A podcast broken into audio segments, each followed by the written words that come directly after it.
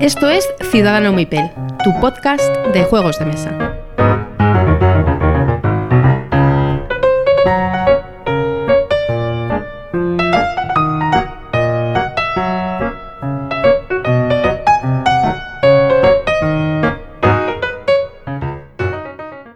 Hola y bienvenidos a Ciudadano Mipel. Buenas noches, Miguel. Hola, buenas noches. Aquí estamos otra vez, grabando en pijama. Sí. Por la noche, cuando hayamos recogido a toda la tropa, nos ponemos a grabar. Bien, sí. Pues ya estamos en el episodio número 23. Este es el episodio que vamos a grabar justo antes de irnos de vacaciones de Navidad. Así que nada, os lo dejamos calentito para que el viaje del próximo sábado, domingo o viernes, os podáis ir escuchándonos en el coche, en el tren o donde vayáis. En el medio de transporte deseado. Así que si quieres, Miguel, podemos empezar con las noticias. Muy bien, vamos ya ahí directos al turrón. Al turrón. Nunca mejor dicho.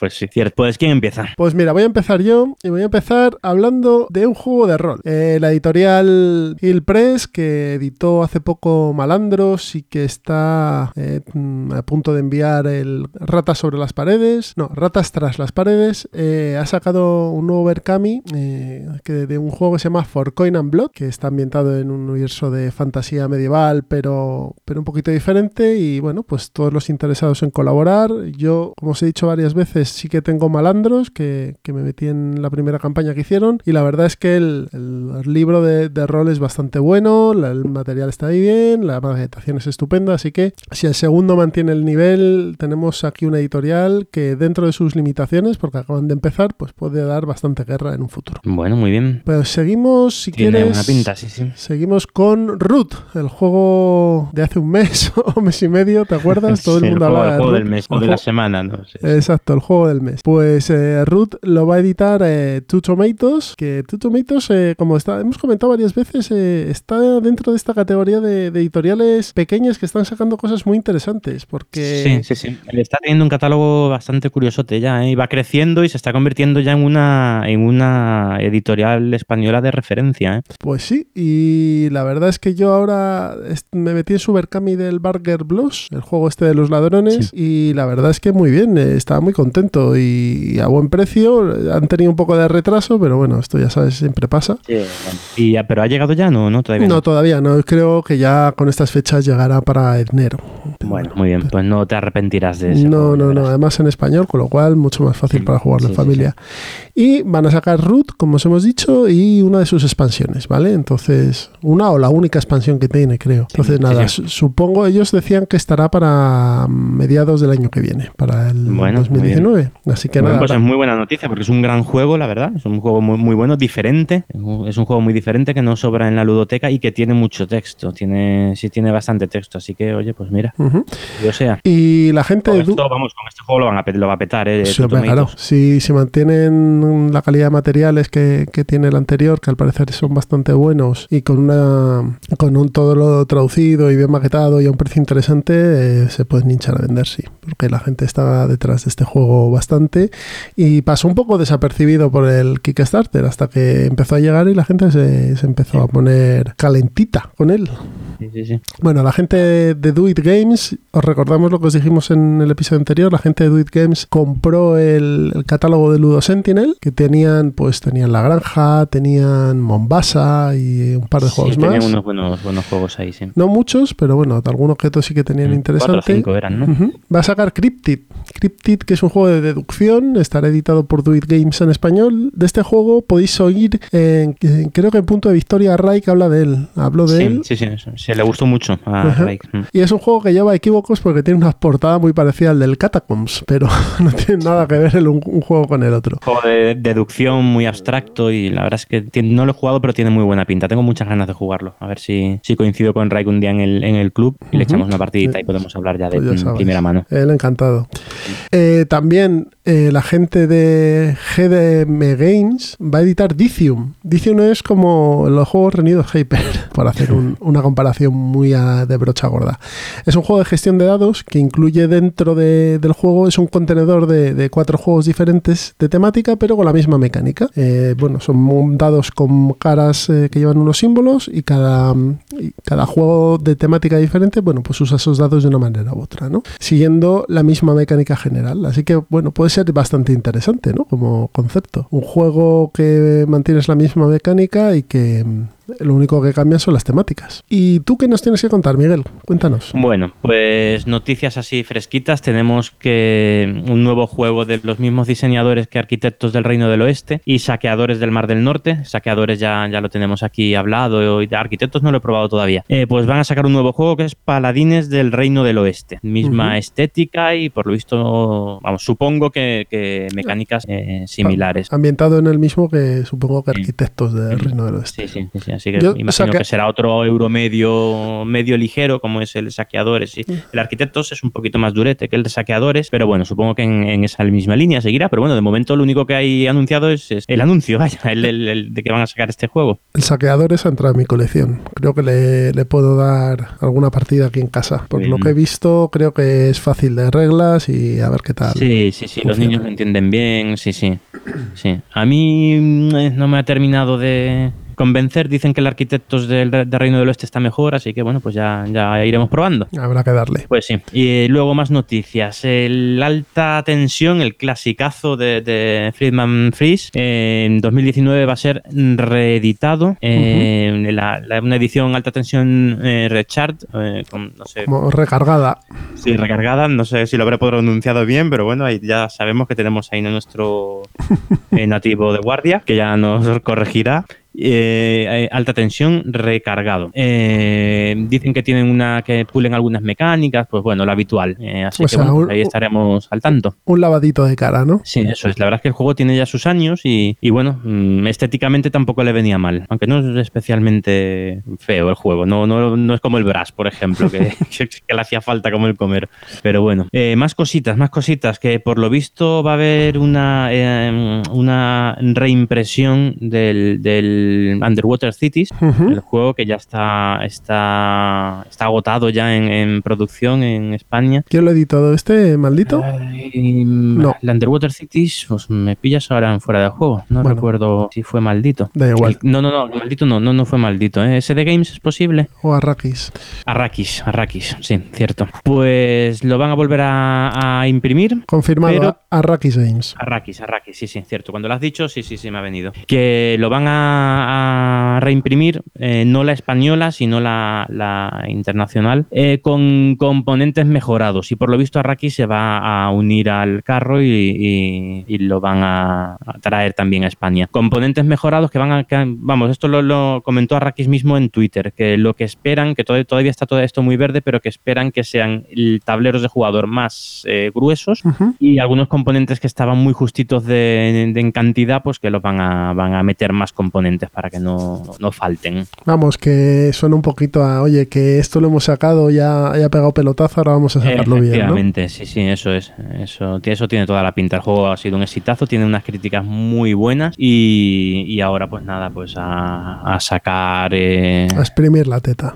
Hombre, a ver, sacar una versión mejorada pues me parece estupendo. Sí, supongo, es una reimpresión, así que supongo que irá para bastantes meses. Así que bueno, pero bueno, ahí está, bienvenido sea. Yo tengo toda mi copia esperándome en cuarto de juegos, la actual, así que bueno, la jugaré y ya veré si me paso a la nueva o no. Pero ahí está, no sé si llega a estar completamente agotado, pero está complicado de conseguir ahora mismo. Muy bien. ¿Y algo más? Sí, una cosita que en el anterior programa creo que pronunciamos, ¿te acuerdas de la web en la que, el blog en el que nos pusieron entre los 10 podcasts, tal, que dijimos mal el nombre? Era Papá con Aficiones. El tuitero, el usuario de Twitter que lo lleva es 13 bicis. 13 bicis, exacto. 13 bicis, dijimos 13 bis. Ah, vale. 13 bicis. Así que aquí con corrección y pues, un saludo a 13 bicis. Y acepta nuestras disculpas. La dislexia es lo que tiene. Efectivamente.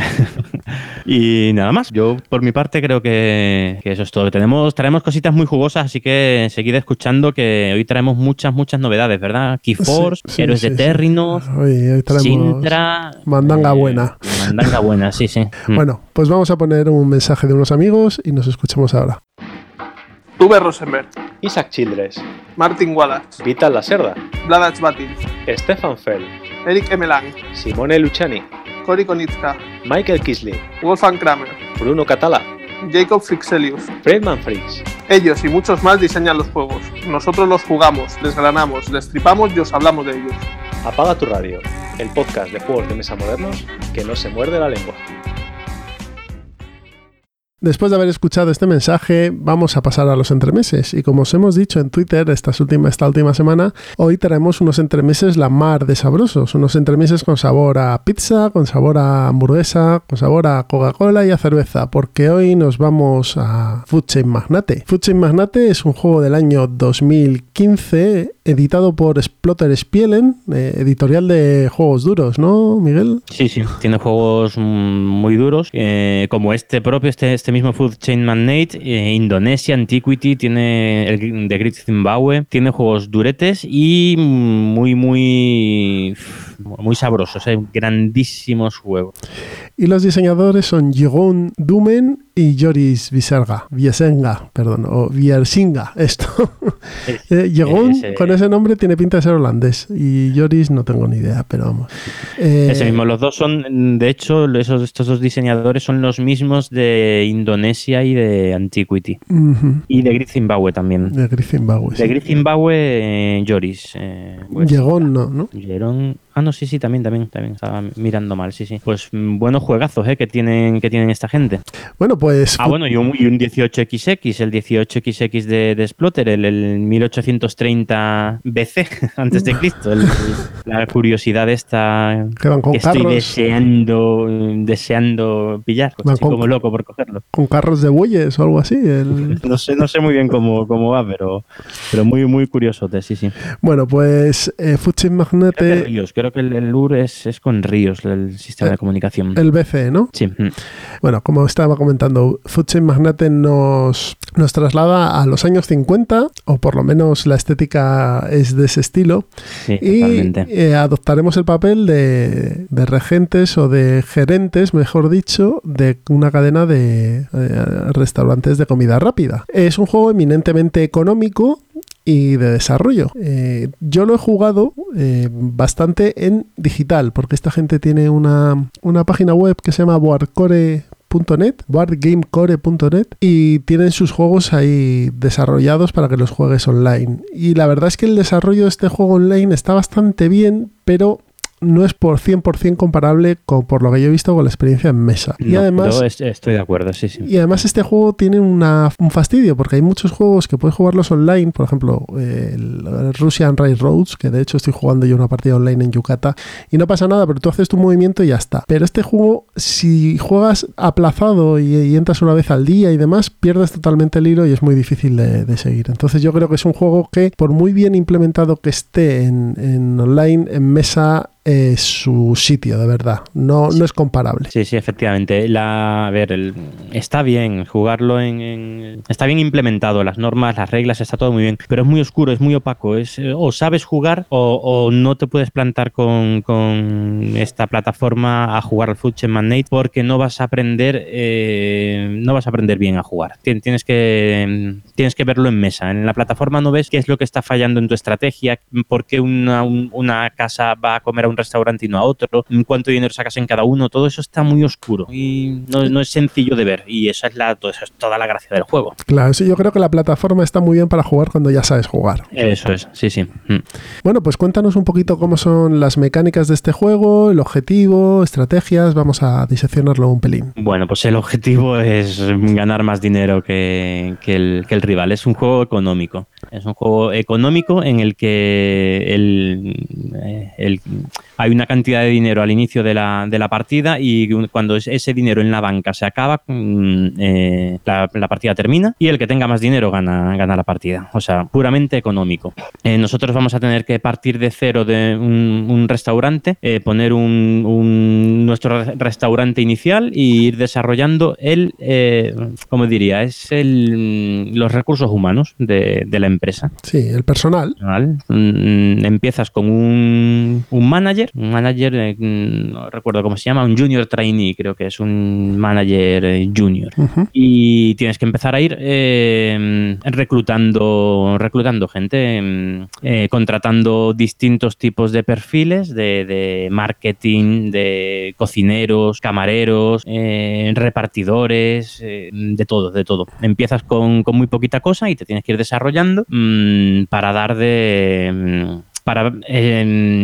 o sea, lo que tienes que conseguir es una organización y una empresa que sea lo suficientemente eficiente con tus trabajadores y que puedas realizar las actividades para las cuales te piden el juego, que es hacer comida y distribuirla junto con las bebidas, ¿no? Y además expandir tus restaurantes, vamos, la gestión de restaurantes y de varios. Sí, es una cadena de restaurantes, puedes llegar a tener hasta 3 restaurantes. Y bueno, sobre todo suministrar lo que pide el mercado, y ahí es donde entra otro de tus trabajadores, que son que es el marketing, los comerciales, las distintas campañas publicitarias, que son las que van a crear la demanda que tú después vas a satisfacer, tú o tus espabilados contrincantes. Claro, porque puedes crear tú un hype brutal de, o sea, estar todo el pueblo entero queriendo tomar pizzas gracias a tus campañas publicitarias, pero se van a la pizzería de al lado, o sea que estás alimentando a tu enemigo.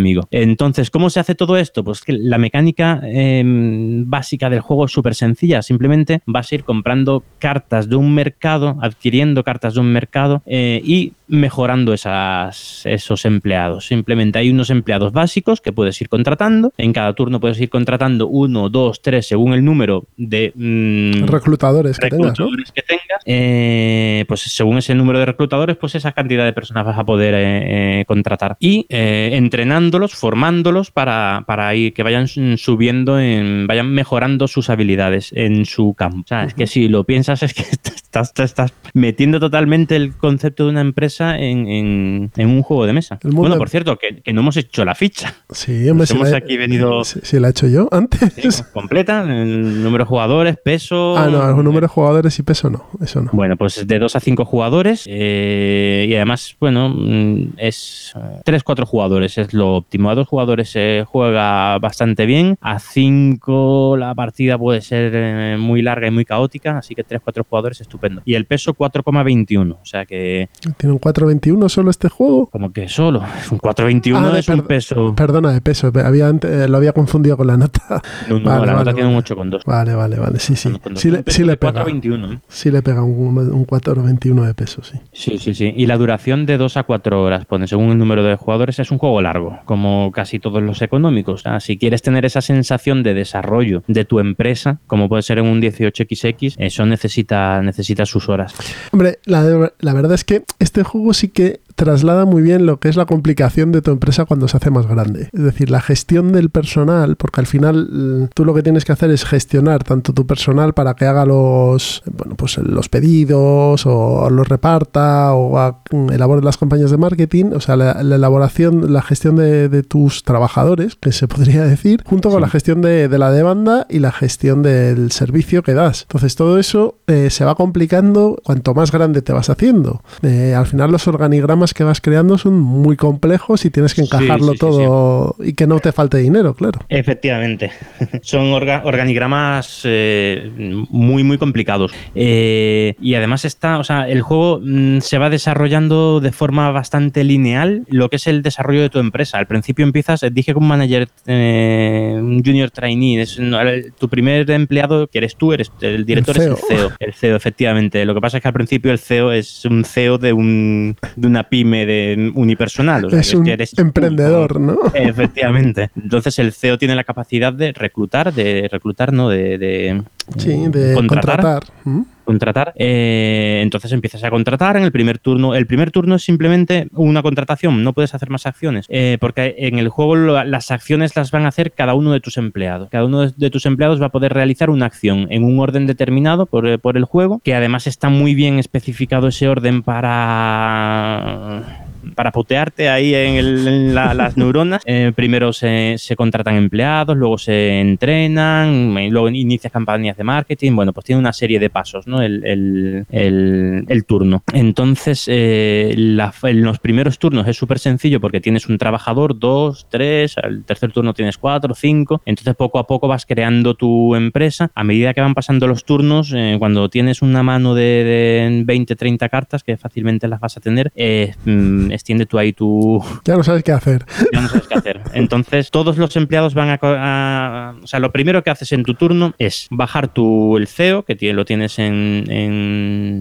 digamos que es la cabeza de tu empresa, y a partir de ahí vas a formar tu estructura. Del CEO van a colgar 2, 3 o 4 trabajadores. Y si alguno de esos trabajadores es un manager... Pues van a colgar gente de... Van a colgar más gente de ese manager, ¿vale? Hasta 3 niveles tiene la empresa. O sea, la empresa con únicamente 3 niveles. Pero claro, si los 3 que cuelgan del CEO son 3 managers, pues ahí ya empiezas a tener mucha gente. Sí, 3 managers que pueden tener a lo mejor hasta 3 o 4 personas a su cargo, ¿no? Y que, sí, sería, el tercer nivel. Incluso hay uno que puede llegar hasta 10. Fíjate. Hasta 10 personas. Entonces ahí empiezas a tener una estructura empresarial potente. Y todo eso, claro, lo tienes que gestionar tú con tus neuronitas ahí en los 30 segundos que tienes para formar tu estructura, porque la estructura la formas en cada turno. En cada turno cambias esa estructura, mandas a gente de vacaciones y se queda una serie de gente trabajando. Ese twist me gusta a mí.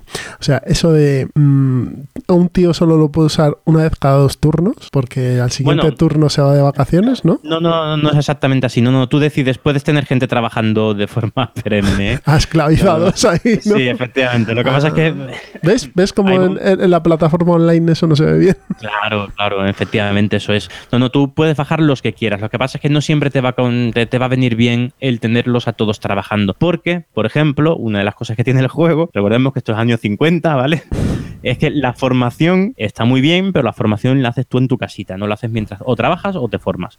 Entonces, si quieres que un trabajador, que un cocinero pase a ser chef, por ejemplo, lo tienes que formar, tienes que darle una formación, pero la formación no la puede recibir mientras está trabajando. Entonces, pues en esa jornada, ese trabajador no trabaja, sino que se está formando. No cocina. En vez de cocinar, está estudiando. Entonces, eso es lo que tienes que hacer cada turno. En cada turno, lo primero que haces es poner tu estructura de empresa. Una vez que has puesto tu estructura, pues ya se empiezan a ejecutar todos los pasos. Esto, por cierto, la estructura la pones oculto al resto de jugadores. O sea, el resto de jugadores no puede ver si estás, va a jugar una campaña de marketing, así que voy a poner yo no sé qué. No, todo el mundo lo tiene que hacer simultáneamente, de forma que y oculto, de forma que no la estructura de un jugador no influya en la estructura del resto. Uh-huh. Entonces lo bajan y ahora ya sí se determina el orden de turno por un sistema y entonces empiezan las fases propias ya del juego que estábamos comentando antes.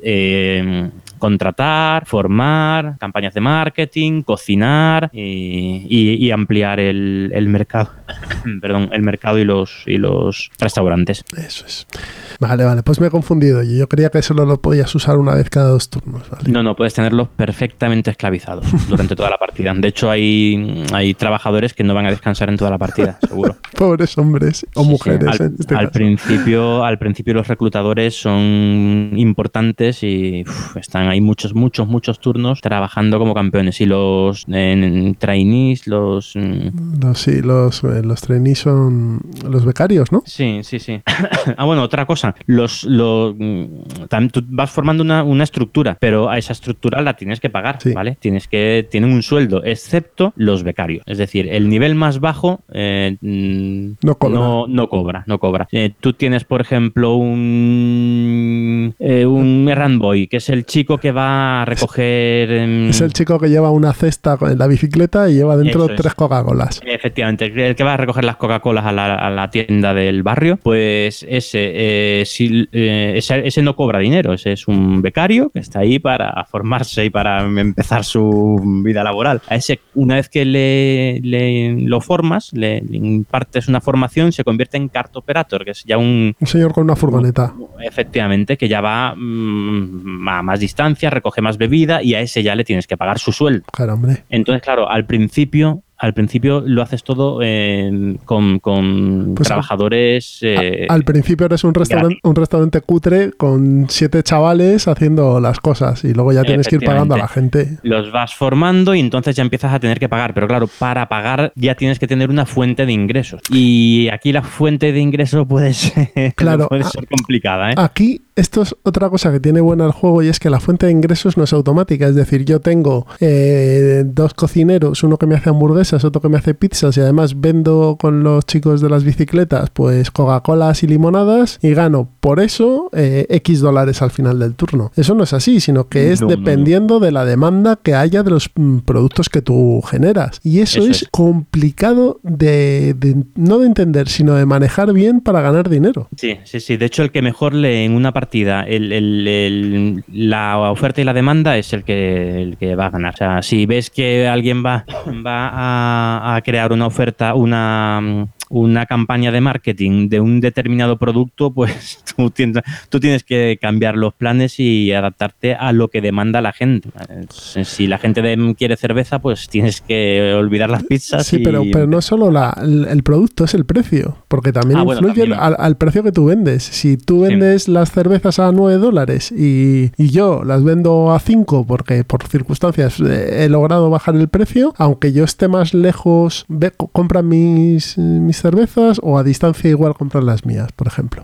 A ver, tiene un sistema, vamos poco a poco. Vale. El juego, a ver, tú tienes tu restaurante con tu estructura y en el centro está el pueblo. El pueblo depende del número de jugadores, ¿no? En función de eso está el tamaño del pueblo. Luego hablamos de los componentes porque lo que es el pueblo en sí, el tablero, un telita, que le venía bien ahí una skin buena a los componentes.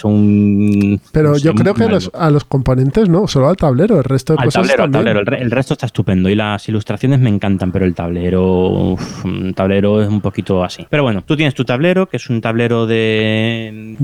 Modular, eso es. En cada partida es diferente, con una serie de casas y de huecos en los que puedes ir metiendo restaurantes o puedes ir metiendo más casas, ¿vale? Uh-huh. Y en esos... en función de dónde pongas tú tu restaurante, pues vas a tener... las casas van a ir con más facilidad al tuyo o al de tus contrincantes. Uh-huh. ¿Por qué? Por otro concepto que mete el juego que me parece que está metido genial, que es el precio, no sé cómo lo llama en inglés, el precio, no recuerdo el nombre, para que os hagáis una idea, es la imagen que tiene el restaurante. Vale. Es decir, este restaurante, el precio base, creo que le llama precio base, de las hamburguesas, todos los jugadores empiezan con un precio base para todos sus productos de 10 unidades monetarias, no sé, 10 dólares, pues $10. Una hamburguesa, $10, una pizza, $10.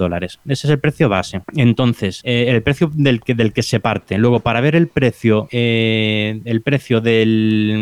la imagen del precio de un restaurante, a eso le influyen las campañas de descuentos, si estás usando un pricing manager, un empleado que hace descuentos. Que haga descuentos. Y la distancia a la que está de la casa en concreto. Es decir, una casa que está a la misma distancia de 2 restaurantes va a ir al que tenga el precio más barato, ¿vale? Uh-huh. Pero si yo tengo, por ejemplo, precio 9 y estoy a 2 de distancia de la casa. Y yo tengo precio 5 y estoy a 3. Pues van a la tuya, no, pero ese ejemplo no ha sido muy acertado. A ver, ponle precio, yo tengo precio 9 y estoy a 2 de distancia, sí. ¿Vale? El total equivaldría a un 11, ¿vale? Por cada uno de distancia, sumas uno por cada loseta de distancia le sumas uno al precio. Entonces, yo tengo precio 9, es decir, tengo ahí fama de un restaurante baratito y tal, en relación calidad-precio buena, un 9, pero estoy a 2 de distancia de esa casa en concreto. Uh-huh. Pues tendría un precio base de 11. Y mi enemigo tiene un precio de 10, pero está al lado, está en la misma loseta que esa casa. Pues el precio al final suyo va a ser 10 contra el 11 mío. Aunque yo lo tuviera más barato, como se tienen que desplazar 2 losetas, en vez de 9 son 11, pues irían a tu restaurante. Vale. Loseta, para que os hagáis una idea, es como una parcela de el barrio con carreteras y sitios para poner las casas y los restaurantes, ¿no? Eso es, sí, sí. Bueno. Entonces, pues tú te tienes que gestionar a qué casas quieres dar servicio y las casas que están más cerca de ti, pues aumentar su demanda del material que tú produzcas. ¿Las casas quién las pone en el tablero? ¿Quién decide dónde van? El tablero siempre empieza con una serie de casas que vienen ya impresas en las losetas. Vale. Luego tú puedes contratar a un director que lo que hace es un director inmobiliario. Un director New inmobiliario. Business Developer se llama, sí. New Business Developer. Vale. Nuevas... un desarrollador del negocio. Del negocio, efectivamente, que lo que hace es... o sea, físicamente en el juego lo que hace es poner una casa. Se entiende que lo que hace no es construir una casa, sino que este hombre lo que hace es que llegue el conocimiento de la empresa llegue a esa vivienda, a ese barrio, a esa zona, ¿vale? Es la abstracción, digamos. Pero bueno, al final lo que haces es contratar a un New Business Developer y ese, en cada turno en el que esté trabajando, va a poner una casa, ¿no? Sí. Entonces, bueno, la gestión esa de conseguir un buen precio o dar servicio a los que están más cerca o intentar hacer una guerra de precios, por ejemplo, es que tu restaurante está mejor situado y tiene 3 casas cerca y el mío solo tiene cerca una casa. Y bueno, pues primero es que te has colocado mal. Segundo es que tienes que abrir más negocios por ahí. Puedes abrir otros restaurantes. Y otra cosa que puedes hacer es empezar una guerra de precios, que es lo que va a pasar en la mayor parte de partidas. Al final termina habiendo una guerra de precios en las que tienes que... O sea, lo de 10 y 9 que he dicho, empiezan a meterse ahí pricing managers, ofertas y terminas vendiendo una hamburguesa por $3. Claro, hombre, es que... Ya, sí, claro, pero ya si entras en una guerra de precios, la partida se puede alargar bastante porque ya empieza a ingresar poquito tu empresa. Es malo para todos, ¿no? Como quien dice. Sí, sí, sí. Una cosa que también es muy interesante es, bueno, yo vendo, yo puedo hacer una guerra de precios, yo tengo un precio estipulado y depende de la distancia que a mis consumidores pues variará, pero claro, yo también puedo generar una necesidad en esos consumidores de los servicios, de los productos que yo estoy vendiendo, ¿no? Efectivamente, de hecho eso es lo que comentaba al principio, esa es la clave de este juego, el uso de la publicidad. Hay 4 tipos de publicidad. Al principio empiezas con un marketing trainee, es un becario de marketing que lo único que va a hacer es colocar un cartel, ¿vale? Coloca un cartel en un sitio en el que quieras no exactamente en el que quieras del tablero, porque tiene una distancia desde tus restaurantes, pero bueno, colocas un cartel y la casa desde la que se ve ese cartel, es decir, la que está pegada a ese cartel, va a tener una necesidad imperiosa de tomar limonada o lo que tú pongas en ese cartel. Pero aquí está mi pregunta, ¿pero tú limonada o limonada? No, esa casa va a querer limonada. Ah, o sea, ahora, que si el aguililla de tu adversario empieza a producir limonada, claro, y está más cerca, vale. Efectivamente, esa es la... Esa es la gracia. Esa es la gracia. Entonces, esa es la primera campaña de marketing que puedes hacer, es simplemente esa, poner un cartelito. Luego, pero si tú a esa persona, a ese publicista o como le... Sí, al departamento de marketing y ventas. Sí, como se llame. Lo formas, vas a tener un campaign manager, ya es un manager de marketing que va a poder hacer una campaña de buzoneo. Entonces ya no es una sola casa, ya el buzoneo va a llegar a una manzana completa. Luego lo siguiente es un brand manager, que es un avión, una avioneta. Ay, perdón, estoy hoy con la garganta. Sí, es una avioneta de estas que lleva un cartelito o que suelta publicidad. No, que lleva un cartelito. Vale. Lleva un cartelito y se pasea por ahí por el pueblo y eso ya va a crear la demanda de ese mismo producto en muchas casas. Y por último ya está la campaña de radio, que eso... Llega a todos los lados. Sí, la última partida que jugué al Food Chain Magnate hace una semana o 2, petó absolutamente por una campaña de radio de cerveza. Y vamos, es que, o sea, si ves las fotos de esa partida, es la siguiente campaña que tengo que hacer es desde consumo responsable de alcohol, porque todo el mundo, ¿no? Pueblo, o sea, todos como locos por cerveza, ni pizza, ni hamburguesa, ni nada, cerveza. Pero tú, cuando estableces la campaña, ¿solo es de un producto o puedes ir cambiando el producto que tú quieres? Solo es de un producto y tiene una duración determinada en función de cómo sean, de la capacidad de tu empleado. Entonces es un producto y una duración de 2, 3, 4 o 5. 5. Otra cosa que me resulta muy interesante es lo de los hitos, porque también le da un tempo al juego bastante chulo. Sí, pero antes de los hitos, dos cosas más de las campañas de marketing. Pues nada, dejamos los hitos parados y vamos a un par de cosas. 2 minutos. Las campañas de marketing, además, cada campaña de marketing se marca con un token en el tablero, y ese token tiene un número, ¿vale? Uh-huh. De forma que las campañas de marketing más potentes son las que tienen un 1, un 2, un 3, o sea, números bajos, y las menos potentes, las de los carteles, tienen números altos, 13, 14, 15, uh-huh, ¿vale? Y cuando se empiezan a ejecutar, siempre es en orden de menor a mayor, es decir, primero se ejecutan las de valor 1, ¿vale? Entonces, primero la radio, suena la radio y empieza a crear demanda. ¿Qué pasa? Que las casas se saturan de demanda, ¿vale? Si dependiendo del tamaño de la casa, que hay dos tamaños, pues pueden tener una demanda de 3 productos o de 5 productos. Uh-huh. Es decir, si creas que es lo que pasó en esta partida, por ejemplo, una campaña de marketing por radio en la que tenía un milestone del que vamos a hablar después, que por ser el primero en hacer una campaña de radio, esa campaña de radio producía una demanda de nivel 2, de 2 productos de cerveza. Uh-huh. Entonces, de repente, en todas las casas querían 2 cervezas, con lo cual solo quedaba un hueco en cada casa para el resto de productos, ¿vale? No sé si me estoy explicando. Sí. Una casa solo va a pedir 3 cosas, y si la primera campaña es de cerveza, pues piden cerveza. Y si ya solo queda un hueco para la siguiente. Y luego, además, las casas también se van a ir ejecutando en función del número que tienen esas casas. Primero la número 1, luego la número 2 y tal. Eso es muy importante y te tienes que fijar mucho también, porque tú puedes tener una demanda de 8 pizzas en tu tablero, pero tú solo has producido 4. Pues vas a competir en las 4 primeras casas. En las 4 primeros productos. Ya, si se te acaba a ti la pizza y hay 8 casas más que piden pizza, pues ya tus contrarios se van a frotar las manos. Eso es. Les has hecho la campaña, ¿no? Efectivamente, eso es. Y ahora, dicho esto, pues ya sí, nos metemos en otra salsa muy, muy, muy, muy buena que tiene este juego, que son los milestones. Los milestones... O los hitos. Los hitos son recompensas que obtienes por ser el primero en hacer algo, simplemente. O sea, el primero que produce, por ejemplo, el primero que hace una hamburguesa, pues se lleva un premio, que es un cocinero, creo recordar. El primero que hace una campaña de marketing de bebida, pues a partir de ese momento se lleva ese milestone, y a partir de ese momento, por cada bebida que venda, se lleva $5 de propina, y así. Está muy bien, porque te dan unos beneficios, además durante toda la partida, ¿no? Normalmente. Sí. De hecho, hay alguno que es puntual, pero bueno, casi todos. Creo recordar que había uno que era que si ponías el primer cartel, el efecto era infinito. El marketing, las campañas de marketing que hagas, en vez de tener una duración de 2, 3, 4, 5 turnos, es durante toda la partida.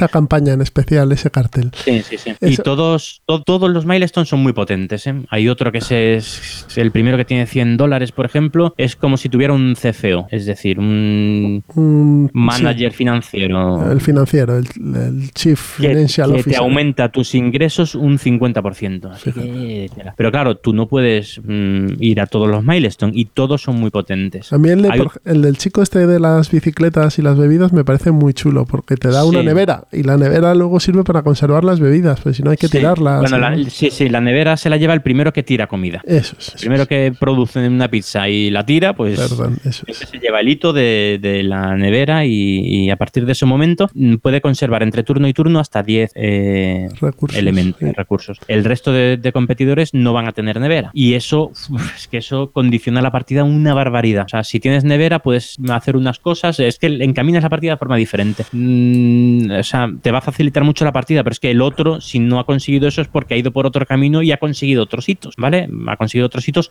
que también son muy potentes. Así que cada uno tiene que jugar ahí con los hitos que consigue y explotarlos, claro, intentar sacar el máximo provecho. Pues yo creo que hemos dado un buen repasito al juego, pero nos falta la última parte, que es cómo termina. Porque hay que hablar también de un elemento que es la banca, ¿no? Eso es, como en muchos juegos económicos. Al principio de la partida hay $50, o sea, la banca se pone en la banca $50 por jugador, ¿vale? Si sois 4 jugadores, pues $200. Entonces, y los jugadores empiezan a cero, o sea, sin nada de dinero. Uh-huh. Se nos quedan más cositas, como los camareros y tal, pero bueno, tampoco lo podemos ver todo, que llevamos ya... Sí, media hora de...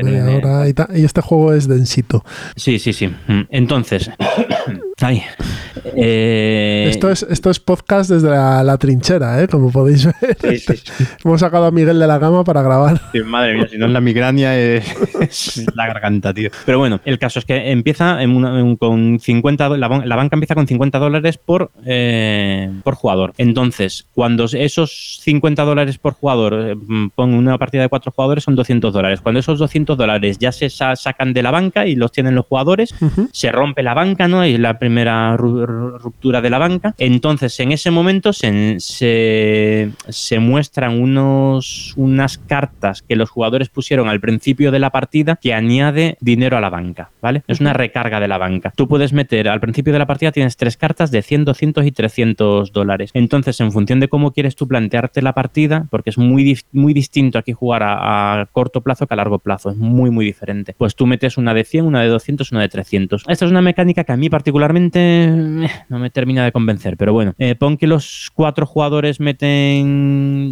100, que eso sería raro. Eso, bueno, al principio es normal porque si no la partida se alarga, pero es que después ves que o metes 300 o es que te queda ahí un ludicus interruptus muy gordo, ¿eh? Si metes poco dinero, cuando estás empezando a desarrollarte, termina el juego. Entonces, al final, cuando llevas ya varias partidas, metes siempre o 200 o 300. Pues pon que entre los 4 jugadores meten 600, por ejemplo, ¿vale? Entonces, cuando se han acabado los primeros 200, pues se enseñan esas cartas y se mete el dinero que han dicho los jugadores. Y ya en función de eso ya te haces una idea de si la partida va a ir a largo plazo o a corto plazo, y ya con eso pues reestructuras tu negocio. Porque después de la segunda ruptura de la banca se acaba el juego. Efectivamente, el juego se acaba inmediatamente cuando se acaba el dinero de la banca. En ese momento no llega ni a terminar el turno. Hay un paso en el turno, de los 7 pasos del turno, hay un momento en el que ya se corta. Se corta. No sé si es en la hora de cenar o en el día de pago, no me acuerdo, pero se corta ya ahí la partida, se cuenta el dinero y el que tiene más dinero se lleva la victoria.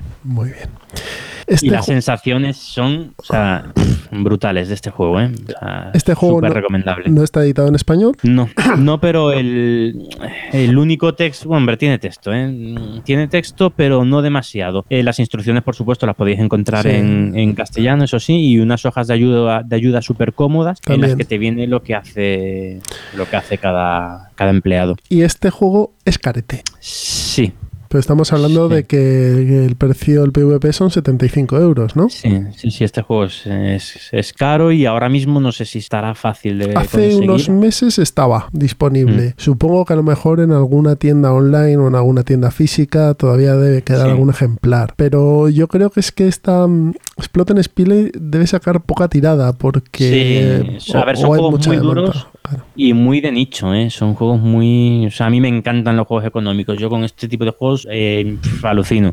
Pero es verdad que no son juegos muy... No ven mesa con facilidad porque son partidas largas, son partidas densas que terminas y dices, yo es que ni un filler. O sea, cuando terminas un Food Chain Magnate, lo único que quieres es una copa o dormir o ver la tele porque terminas terminas saturado. Es un juego duro.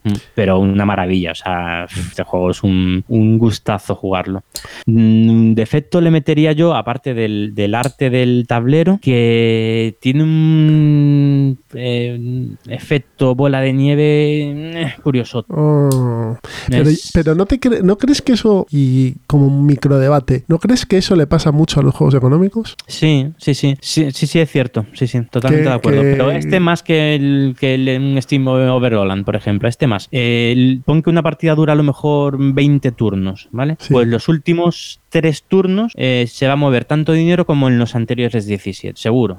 Es así. Entonces, pues claro, estar 15 turnos preparándote para esos últimos 3, 4 turnos, 5 turnos que van a ser los potentes, puedes ir estupendamente, pero si en el momento en el que empieza a dispararse la demanda no has... se te ha olvidado contratar a un nuevo chef de hamburguesas. Sí. Pues, pero bueno, eso además, no quita que... Además, eso es un fastidio porque es al final de la partida y es cuando más cansado estás, con lo cual las reacciones que tienes son peores que al principio, claro. Sí, vas estando muy saturado, y además es que exige mucha concentración este juego, tienes que estar ahí metido y viendo lo que hace el de al lado y este no ha contratado no sé qué, o no ha sacado a jugar, no ha puesto camareras este turno, entonces no sé, ahí da mucho que pensar. pensar, estás continuamente concentrado. Bueno. Entonces sí, cansa. Pero bueno, que el efecto este que he comentado de los últimos turnos, que son muy, muy potentes con respecto a los anteriores, no quita que las sensaciones de la partida sean espectaculares. Para mí es un juego, en mi top 10 lo metería, pero sin duda. Me parece que, por lo que he jugado sobre todo online, porque no, como he dicho antes, en físico no he podido darle, me parece que las mecánicas están muy bien pulidas, que está muy bien pensado y sobre todo que tiene un tema, y aunque sea colateral en este juego, pero que tiene un tema que es curioso y que no se había abordado antes, por ejemplo, que es la fabricación y la distribución de comida o los restaurantes y la hostelería, que ahora lo ves y hay más juegos como el Kitchen Rush o alguno parecido, ¿no? Los cupcakes, pero este juego al ser del 2015 y hace 3 años, casi 4, bueno, pues era un poco diferente y bueno, siempre está bien que se busquen temas para desarrollar mecánicas y juegos y que salgamos un poco del renacimiento, de la agricultura y la forma madera, en la que está... la madera y el adobe. Sí, y las ovejas. La forma en la que está implementada la ley de la oferta y la demanda es brutal en este juego, o sea, brutal. Muy bien, y además que tú, o sea, tú no solo influyes en la oferta, que es lo habitual en muchos juegos, tú produces un producto y lo vendes. No, en este también puedes manipular la demanda, que es algo que ya es mucho menos habitual. Tú manipulas la demanda y después creas una oferta que va a satisfacer esa demanda. Pues total recomendación desde Ciudadano Mipe, la Food Chain Magnate. Sí, es que es verdad que es carete, pero si podéis pillarlo, porque esto es un pepino. O si no, hacéis un fondo y lo compréis entre varios, y si tenéis una asociación pues lo dejáis allí, pero vamos, merece la pena este juego. Si os gustan los económicos seguro que lo tenéis en vuestra ludoteca. Si no habéis tenido la ocasión de tenerlo por circunstancias y siguen gustando los juegos económicos, estad atentos y cuando lo vuelvan a reeditar no lo perdáis la ocasión de tenerlo, porque merece bastante la pena. Sí. Y si alguien está dispuesto a echar una partidita por la plataforma, no tenéis más que mandarme un Twitter y yo encantado de echar una partidita. Fenomenal. Pues nada, vamos a escuchar la cortinilla y nos vamos a la siguiente sección. Hasta ahora. Hasta ahora.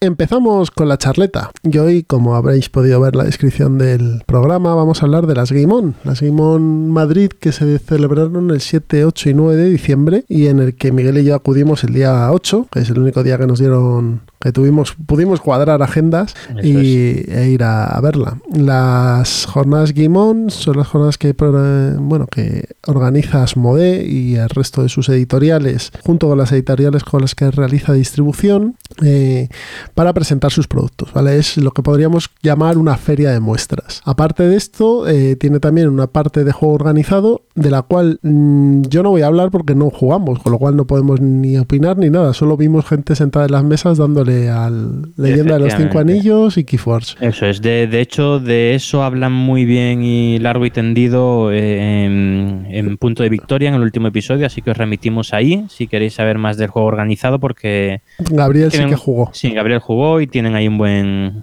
debate muy interesante. Y como feria de muestras, bueno, pues sí que me parece interesante. Es cierto que a lo largo de la charleta os iremos contando cosas. También os vamos a poner unas grabaciones que hicimos allí en las propias Game On. Pero bueno, para empezar, yo creo que lo primero es el sitio, ¿no? Porque una jornada es lo más importante, o una de las cosas más importantes es donde se celebran. Y esto se celebra en la nave, que está en Villaverde Bajo. ¿Qué te pareció a ti el sitio? A mí el sitio me parece estupendo. Me parece muy buen sitio, por lo menos para el tamaño que tiene esta feria. Yo espero que vaya creciendo y el sitio se quede pequeño, pero para lo que es actualmente el sitio está muy bien. Es una antigua nave industrial de ascensores, creo recordar, sí, ¿no? Es de ascensores. Era de ascensores. Sí, era, eso es. Y se ha reformado para convertirlo en una sala multiusos de eventos, ¿vale? Uh-huh. Con un salón principal, una sala principal bastante grande, muy alargada, que es la nave principal del de la fábrica, y con unas instalaciones, la verdad es que las instalaciones están bastante bien, están muy bien, el auditorio está estupendo y muy cómodo, la verdad es que el sitio está muy bien reformado para como sala, como centro de eventos. Está bastante bien ideado, como ha dicho Miguel. La sala principal pues es donde estaban los expositores, porque no podríamos decir que eran stands, sino eran más bien expositores con mesas que tenían los juegos. En los laterales había otros expositores de otras editoriales, que yo creo que eran las que peor estaban puestas, porque tanto Primigenio como Ludonova que estaban allí estaban como un poco oscuras y era un poco fastidio. Quizá podían haber puesto los castillos de hinchables un poquito más a ese lado y haber sacado a Ludonova y a Primigenio a la sala central, ¿no? Sí, hay cosas mejorables que también diremos. Sí. Con ánimo totalmente constructivo, porque en mi opinión la feria ha estado bastante bien, pero hay cosas que se pueden mejorar, claro. Sí. Para que os hagáis una idea, la primera sensación que uno tiene es la de no estar agobiado. Sí. Cosa que en otras jornadas, debido a al espacio que tienen, pues son mucho más pequeñas y hay incluso más mesas. Me estoy acordando de las LES, que había bastantes mesas y estabas un poquito más encajonado, ¿no? Sí. También el concepto de esta feria es muy diferente, ¿eh? Las LES, para que me entendáis, las LES es una feria para poner en contacto la distribución con el gran público, ¿no? Básicamente. Las LES yo creo que son más de fomento de los juegos de mesa. Sí. Y en este lo que es el contacto entre la producción, entre las editoriales y la distribución. Es más profesional, quizá. Hombre, yo más que profesional, como puede ser, por ejemplo, la de Nuremberg, que es la feria de juegos profesional 100%, que ahí van los distribuidores, diseñadores, etcétera. Sí. Esta yo creo que está más ambientada a la familia. Y pues sí, porque yo creo que sí que estaba bastante orientada a que fuese la familia con los niños y demás. Lo único que lo que se hace es una muestra de los juegos de la editorial. En cambio, en las LES tú vas a jugar. Sí, jugar y a comprar. Eso, es un espacio lúdico de fomento. De fomento y de uso de los juegos. Allí tú podías jugar a lo que había en las mesas. Tú no podías llevarte tu juego bajo el brazo y decir, me voy a coger esta mesa y me voy a poner aquí a jugar a un Terraforming Mars, porque no había sitio para eso. Entonces, el concepto, para que tengáis la idea, es eso. Cuando hablamos de las LES también hablamos del DAU, hablamos de Córdoba y hablamos de otras ferias que hay, Tierra de Nadie, etcétera, que son similares, ¿no? Que suele haber una ludoteca, pero la gente lleva sus juegos y juega allí. En cambio, en esta tú vas a jugar y a probar los juegos que hay, ¿no? Bueno, pues os vamos a poner ahora nuestra grabación, las primeras sensaciones que tuvimos, y luego pasamos a comentar el primer juego que probamos, ¿vale? Vale, vamos. Venga, pues os ponemos la grabación. Hasta ahora. Pues ya estamos aquí en las Game On, son las 10:20 más o menos y acabamos de llegar. Hemos dado un paseo por la nave. La verdad es que como sitio está fenomenal, ¿no, Miguel? Sí, el sitio, el arreglo que le han hecho es un espectáculo, ¿eh? Está muy bien, muy bien. Para que os hagáis una idea, los que no hayáis podido venir, pues es una nave central, como una nave industrial, con los stands a los lados y un gran pasillo central, con lo cual no estaba nada apretujado todo. Hay una sensación de bastante espacio, ¿no? Sí, de momento es muy amplio, a ver cómo está, porque también es muy temprano, a ver después cómo se pone de gente, pero de momento se está muy a gusto, hay muchos juegos que probar, así que de momento la impresión muy buena. Hemos estado viendo, pues en la parte de Fantasy Flight ya están con demostraciones de Arkham Horror y de Héroes de Terrinoth, y nos han presentado los chavales de Ludonova el Arkham Noir, la segunda edición, que tiene buena pinta. Comparada con la primera, ¿incluye alguna cosa, alguna dificultad? También hemos estado viendo un Pandemic Deluxe, ¿no? Sí, un Pandemic, una nueva edición con caja metálica, la verdad es que muy atractivo la edición, pero es el juego de siempre, no tiene ninguna novedad en reglas ni nada. Y nos hemos apuntado a las 11 a darle una partidita al Sintra, a la segunda parte de Azul, y pues ya os contaremos después de que juguemos. Así que nada, volvemos en un ratillo con otras impresiones desde las Game On. Hasta luego. Bien, después de esta grabación, como os hemos dicho en ella, vamos a comentaros qué nos pareció el Azul 2 Sintra. La verdad es que por circunstancias de la mesa nos quitaron el juego justo antes de terminar el último turno y bueno, eso ya hablaremos al final de la grabación de esto, pero vamos a comentar solo lo que es el juego, ¿de acuerdo? ¿Qué te pareció a ti? Porque a mí me dejó bastante frío el Sintra. A ver, a mí también, pero es que la forma en la que lo probamos también puede haber influido bastante, porque bueno, fue una demo en la que la persona que nos hizo la demo no dominaba el juego en absoluto, por decirlo de una forma. Aquí quiero hacer un inciso, la labor de la gente de los voluntarios son los chicos de las LES también, y yo supongo que le habrían dado el manual esa misma mañana, junto con 8 más, entonces el pobre estaba un poco liado. La más mínima acritud del pobre, efectivamente, hizo todo lo que pudo, pero eso fue, como dijo Raik en el último episodio de Punto de Victoria, fue un poco una partida de Legacy, sí, porque nos iban cambiando las reglas a medida que jugamos. Pero bueno, efectivamente, para hacerte una idea de lo que es el juego, es suficiente. Entonces, el juego tiene buena pinta, tiene muy buena pinta el juego. Es un abstracto de mecánica muy similar al Azul, ¿vale? Uh-huh. Es la mecánica principal básicamente es la misma. Sí, la de las fábricas y demás es igual. Eso es, el draft de en este caso no son azulejos, son cristales. El draft funciona exactamente igual. Lo que es distinto es el patrón, la forma de hacerte tú tus patrones, ¿vale? Uh-huh. En eso sí es diferente al Azul.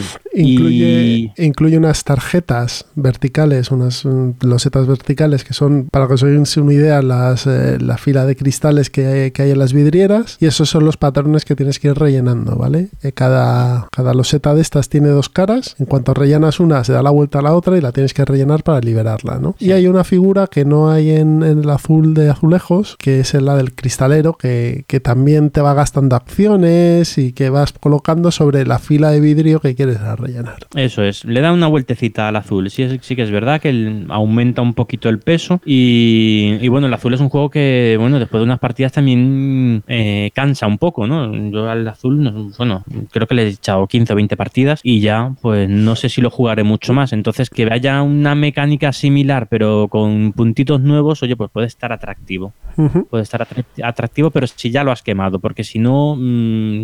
es menos fresco que el Azul. Sí, yo por lo menos no lo voy a comprar. Si se me tercia una partida, jugaré encantado, pero ya con el primer Azul tengo suficiente para lo que me hace falta en la ludoteca. Sí, como ha dicho Miguel, mantiene conceptos del Azul, pero tiene menos frescura y quizá tiene menos posibilidades de salir a mesa que el Azul antiguo. Sí, eso es verdad, eso también lo veo, porque tiene unas mecánicas que para los niños empieza a ser ya... Aunque nosotros, estuvimos jugando Miguel y yo, junto con Pablo de Punto de Victoria y un chaval, Alberto, que estaba allí, que debía tener 9, 10 años. No, yo creo que era más mayorcito, ¿eh? ¿Tú crees? Yo creo, sí, pero yo le echaba 12 años a lo mejor, ¿no? ¿O no? Bueno, pues yo creo que menos, yo creo que estaba ahí, pero 11 años, ponle 11 años, vale. 10, 11 y años. Se desenvolvió muy bien. Y se desenvolvía muy bien. Se notaba que el niño ya era un pequeño culo duro. Sí, eso también es verdad. Sí, se notaba que el niño traía ya experiencia ya en juegos de mesa. Entonces, bueno, pues no sé, yo si tienes el Azul o lo tienes ya muy quemado o yo no le veo, o sea, los dos en la misma ludoteca. A ver, si no tienes el Azul, cómprate el Azul. Sí. Hombre, y si eres muy amante de este juego, pues claro, pues cómprate el Sintra, porque los materiales están bien y demás, pero bueno, que tampoco te quita la vida este juego. No es juego, qué bien, qué vuelta le han dado al Azul, es necesario e imprescindible. No es el caso. Sí, estoy de acuerdo contigo.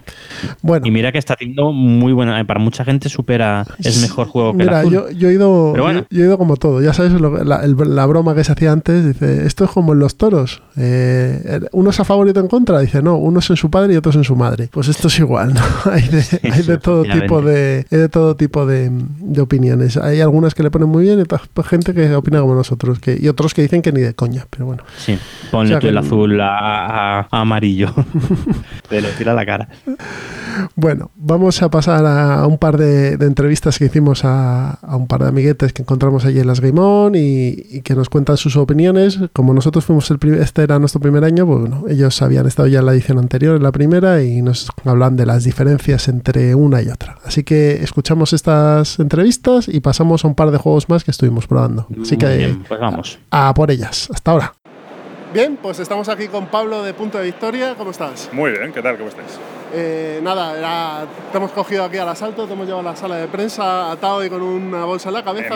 En vez de invitarme al podcast, que llevo pidiéndolo, insinuándolo durante un año, me cogéis aquí en un pasillo de mala manera. Estás totalmente invitado y además ya tenemos tema para ti, que perfecto. Es Level 99.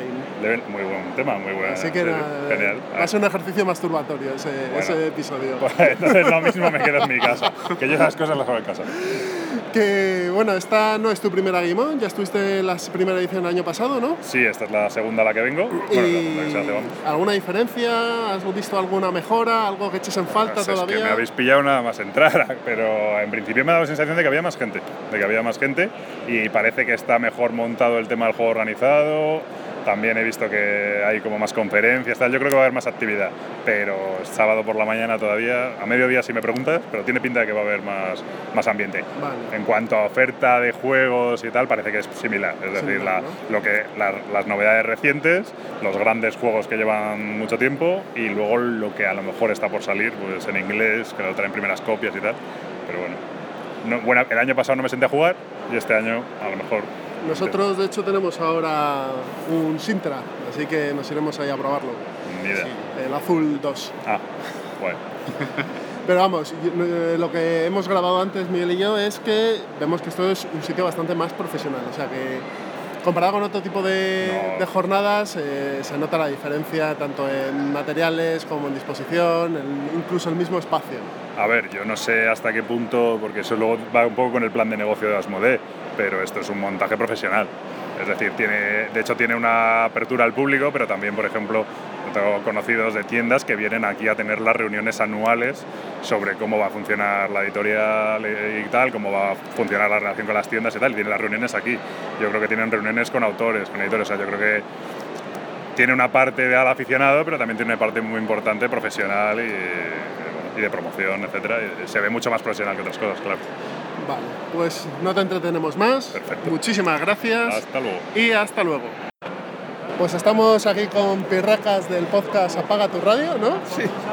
Y nada, le hemos cogido al asalto y nada, para que nos dé su... Totalmente a traición. Eso es, para que nos dé su impresión acerca de estas Game On. No sé si viniste a las del año pasado. Sí que estuvo. ¿Ves alguna mejoría, algo que eches en falta? Yo creo que sí, este año tiene mejor organización. Se ha visto que del año pasado a este año se han puesto un poco las pilas, la disposición de la mesa está mejor, hay más visibilidad de los juegos. Sí que es cierto que hay muchos más demostradores. El año pasado te sentabas en una mesa y esperabas a que viniera alguien y te atendiera. Este año tampoco hay muchos sitios para sentarte en las mesas, pero sí que hay más gente, más camisetas amarillas para explicarte las cosas y contarte cómo funcionan los juegos, aunque no puedas jugar porque no haya mesa, pues, apuntas en la lista de espera o lo que sea. Sigue faltando un poco de sitio, pero bueno, al final eso es lo que hay. La nave es bastante amplia, ¿eh? La nave es muy grande. Sí, amplitud hay, pero es verdad que en mesas de juego, depende del juego, tienes que esperar... Sí. El ratio mesa-espacio es un poco bajo, sí. Es mejorable. Pero bueno, entiendo que al final los recursos son los que hay. El sitio está muy bien y cabe mucha gente y no estás tampoco muy apretado, el sitio está muy bien. Entonces supongo que espero que de año en año vaya un poco... Y la variedad es lo que trae a Asmodee y sus filiales o empresas de distribución, ¿no? Variedad, bueno, más juegos temáticos, ¿no? Si te gustan juegos temáticos o así familiares. Luego, como vienen otras editoriales, Ludonova, Ediciones Primigenio están por aquí, pues sí que traen también sus cositas, pero bueno, la variedad es una jornada que organiza Asmodee, pues bueno, lógicamente sí. es lo suyo, ¿no? Pues nada, muchas gracias y esperemos vernos en las terceras ediciones. Gracias a vosotros. Hasta luego. Chao. Bien, pues ya estamos aquí después de estas grabaciones y vamos a hablaros de dos juegos que probamos ya por la tarde. Uno de ellos era Héroes de Terrinoth y el otro era Keyforge. Vamos a empezar con Héroes de Terrinoth, que era un juego que yo especialmente tenía ganas de probar en estas Game On. Cuando estuve viendo la lista de juegos que se presentaban o que se mostraban, pues la verdad es que me llamaba la atención porque, como hablamos aquí en el programa de juegos de rol, salió una versión anterior del mismo de este juego, que era el Warhammer Quest de cartas, que se quedó muerta porque se finalizó la licencia entre Fantasy Flight Game y Warhammer Games Workshop, perdonad. Uno confundo la marca con el producto a veces. Entonces se quedó un juego básico, con un modo campaña además, y se quedó muerto. Había mucho fan edit, pero bueno, no dejaba de no ser el producto oficial, ¿no? Sí. Entonces, como la mecánica del juego tenía pinta, y por lo que hemos visto que era desarrollada por Fantasy Flight lo que ha hecho es coger esa mecánica, ese juego, y ambientarlo en Terrinoth. Pero no solo ha hecho eso, que sería lo sencillo, sino que además le ha dado dos toquecitos que hacen que el juego sea, en mi opinión, bastante mejor que el antiguo Warhammer Quest, ¿no, Miguel? Sí, sí. A mí me ha parecido mejor juego. Yo vamos, la partida de demostración terminé encantado. De hecho, lo hemos puesto en el punto de mira. Sí, sí, sí. Yo tenía muchas ganas de probar este juego y muy, muy, muy bien. Y eso que solo jugamos el escenario inicial, uh-huh. Pero la sensación muy buena, el desarrollo de... Bueno, ya iremos hablando del desarrollo del personaje durante la propia partida. Sí, para estupendo. Los que queráis conocer la temática, os escuchéis el juego de Warhammer Quest y juegos de rol, que el episodio que grabamos con Turbiales, y ahí os contamos cómo es el juego. Pero el juego es exactamente igual que el antiguo Warhammer Quest. Lo único que cambia es lo que ha dicho Miguel. Dos cositas. Una es que los personajes mejoran durante la partida, durante la aventura, lo que hace que sea mucho más atractivo jugar con ellos, y además mejoran bajo ciertas circunstancias. Tú escoges unas sendas de mejora, y si escoges, por ejemplo, que el mago sea un mago rúnico, todas las mejoras que apliques a continuación tienen que ser de ese tipo. Si escoges que sea un guerrero de la llama, por ejemplo, pues tienen que ser siempre del mismo tipo. Eso hace que te dé un poquito de aire en las partidas, cosa que en Warhammer Quest normalmente ibas muy justo, ¿no? Sí. Y otra es que han cambiado y se han cepillado el modo campaña, que es bastante dependiente y vas arrastrando malus si los vas acumulando durante toda la partida, y son partidas individuales. El concepto es el mismo, es una partida que va con un marcador de tiempo y según va pasando ciertos ciclos pues se desatan eventos, pero son partidas que tienen un inicio y un fin y no tienen relación con otras aventuras. Y en vez de entrar 5, que es lo que entraba en la campaña del Warhammer Quest, aquí tienes 8 aventuras de todo tipo y todo tipo de dificultad. Otra cosa que han mejorado también es que en Warhammer Quest tenías 4 personajes y punto pelota, el guerrero, el clérigo, el explorador y el mago. Y aquí tienes de esas clases, guerrero, clérigo, explorador y mago, 3 personajes diferentes, con diferentes habilidades, lo cual también te da mucha más flexibilidad. Eso es. Dependiendo del personaje que escojas, cada una de las 4 cartas que tienes va a ser ligeramente diferente. Y eso le da una rejugabilidad y le da un empaque al juego muy bueno. Además, todos los que seáis seguidores de los mundos de Terrinoth, que no es mi caso, pero bueno, conozco alguno de los personajes. Pero bueno, es un mundo de espada y brujería. Sí, es como... un mundo genérico, pero bueno, hay gente que lo odia y hay gente que le gusta. Pues a la gente que le gusta y conoce a los personajes de diferentes juegos tipo Roundbound, tipo Descent, etcétera, encontrará que están aquí también, porque yo he visto 2 o 3 de ellos y están de Roundbound, por ejemplo, o Runebound, y están los mismos personajes, con lo cual sí que mantienen el lore de todo su mundo, ¿no? Que quieras que no, siempre hace gracia. Sí, sí. La estética, el arte del juego está bastante bien. Es muy atractivo, mucho más colorido, muy estándar más colorido que el de Warhammer Quest, más... Sí. Sí, más tipo Terrinoth, sí. Y las calidades de los componentes son buenas. Sí, y va a estar en castellano. Y está en castellano, sí. Nosotros, de hecho, jugamos la copia ya en castellano. O sea, jugamos la copia de venta. Sí. Que se espera, cuando nos dijeron, pues que enero. Con suerte en enero, ¿no? En enero, de hecho, en la página web de Fantasy Flight ya lo veis, puesto para enero a un precio de 40 euros. Buah, pues juego este juego, 40 euros. Sí, son 39,95, 40 euros. Pues este es que de cabeza, vamos, de cabeza. Sí, merece la pena. Si os gustó el Warhammer Quest de cartas, creo que esta es como una relación que vuelves a retomar, pues esto es igual. Y si no lo habéis probado el otro y os gustan los juegos de aventuras cooperativos, eso ante todo, que lo sepáis, que es un juego cooperativo. Sí, partida de una hora, sí, dependerá del escenario, ¿no? Pero y de las misiones. Es un juego que por 40 euros merece bastante la pena y os va a dar bastante rejugabilidad. Si lleva 8 aventuras, tienes bastante rejugabilidad con ese juego. Y esperemos que Bueno, que saquen, claro. O sea, esperamos que van a...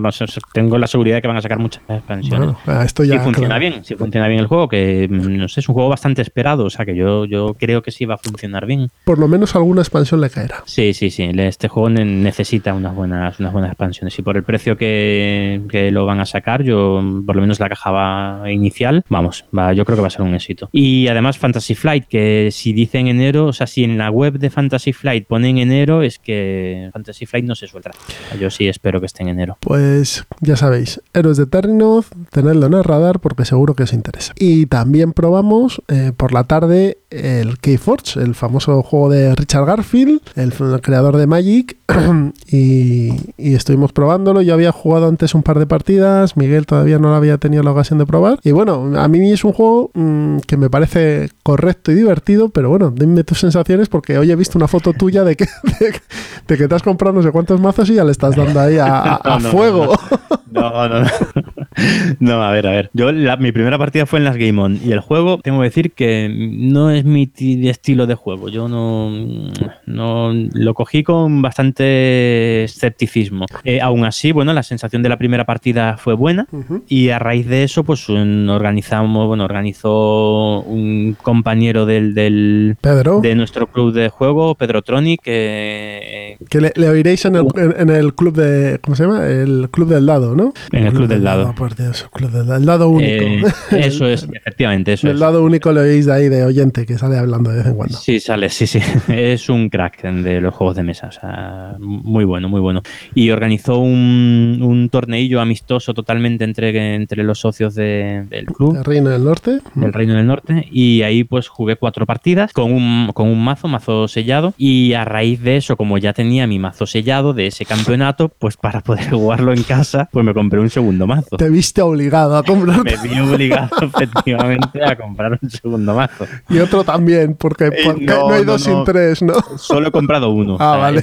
El del torneo y uno más. Eso sí, he tenido la mala suerte que me coinciden 2 casas en los 2 mazos. Así vaya, que... eso se soluciona comprando otro. Efectivamente, ya lo he hablado con mi hijo, que papá, es que nos faltan 3 casas. Esto igual es inadmisible. Hay que comprar otro mazo. Inadmisible que nos coincidan 2 casas. Sí, total, que para el próximo programa voy a tener 10 mazos. O sea, que es que mira, me estoy viendo. Ay, en fin. Bueno, pues el juego... Hombre, para eso, si de verdad vas así, cómprate la caja básica, que por lo menos trae alguna cosa más. Los contadores y tal. No, pero ya he comprado contadores aparte. Pero bueno, que sí, que es un poco saca cuartos es. Pero bueno, a ver, ya vamos a lo que es el juego en sí. En los juegos estos de cartas de confrontación tipo Magic, yo tengo que decir que no son mi taza de té, no es lo que a mí más me gusta. Pero en este caso tiene unas cuantas cosas que para mí sí han sido un acierto, por lo menos para mí como público objetivo, quiero decir, para un jugador de Magic seguramente no, pero para mí tiene unas características que sí han sido un acierto. La primera es el eliminar la construcción del mazo. En este juego no tienes que construirte un mazo, que es lo que yo no soporto de juegos como Magic o muchísimos otros, en los que tienes que echar horas y horas. La programación de acciones de tu mazo, ¿no? Sí, preparando tu mazo. Y además, el que más dinero se ha gastado va a tener un mazo más potente. Aquí no, aquí todo el mundo parte en igualdad de condiciones, porque tú vas a la tienda, te compras un mazo sellado, tu mazo es único y no se puede tocar ese mazo. Ese mazo no puedes cambiarle una carta. Con lo cual, de hecho, el torneo allí en las Game On creo que era de mazo sellado. Vamos, sí, era de mazo sellado. Sí, es decir, llegas, te dan un mazo y a jugar. Los torneos suelen ser de mazos sellados en casi todos los juegos, al parecer. Yo es que... ¿Sí? Yo como de competitivo. Claro, no... pues eso. Sí, lo mismo que yo. Pero vamos, por lo que he estado oyendo en algunos programas, suelen... Tú cuando pagas la cuota de inscripción de un torneo, lo que te dan es el mazo y es el con el que juegas el torneo. Muy bien. Pues en este caso es que el juego es así, o sea, es que no hay otra opción. Bueno, supongo que ya habréis oído hablar mucho de este juego. Es un juego con un sistema de producción súper novedoso, y la verdad es que la idea mola y está muy original y está muy bien implementada. Es que mediante una serie de combinaciones de 7 casas, y cada casa tiene... Son 6 casas, ¿no? ¿6? Ah, pensaba que eran 7. 6 casas, bueno, pues 6 casas. Y cada casa tiene 50 cartas, 60 cartas, no me acuerdo, en total.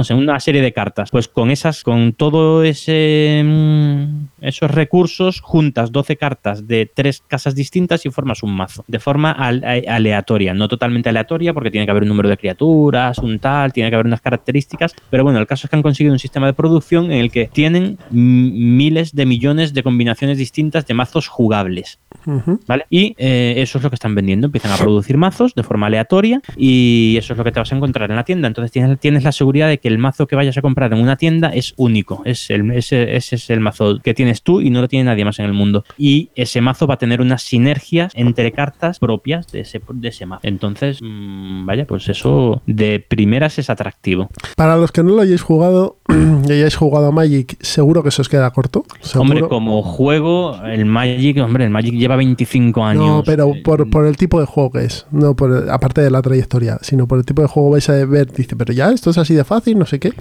Ya, pero claro, compáralo con el Magic de la primera edición de Magic. Sí, pero bueno, pues, aún así todo el concepto de bajar tierras y demás. Sí, aquí no hay tierras. Es más simple. La mecánica es más simple. Sí, pero el hecho de poder jugar en cada turno una sola de tus 3 casas, o sea, en cada turno solo puedes jugar, tienes 3 casas, tienes cartas de 3 casas distintas, solo puedes jugar una casa. Eso. Pues pero, eso no lo tiene Magic y le da mucho...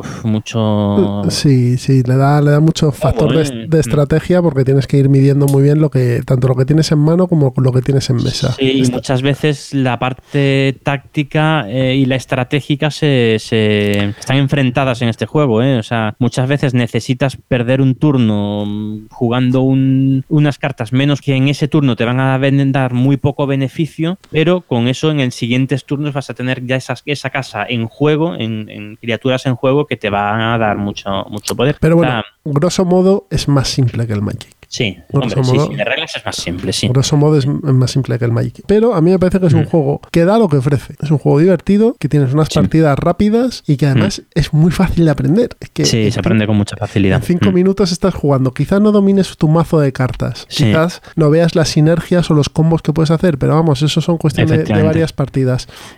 Vas aprendiendo, ¿eh? O sea, coges un mazo y a la tercera o la cuarta partida ya ves que juegas mucho mejor con ese mazo. Vas entendiendo el mazo, vas viendo las cartas que puedes esperar, las sinergias que puedes buscar y las encuentras, y todos los mazos tienen su punto. Esa es otra cosa que me ha encantado del juego, ¿eh?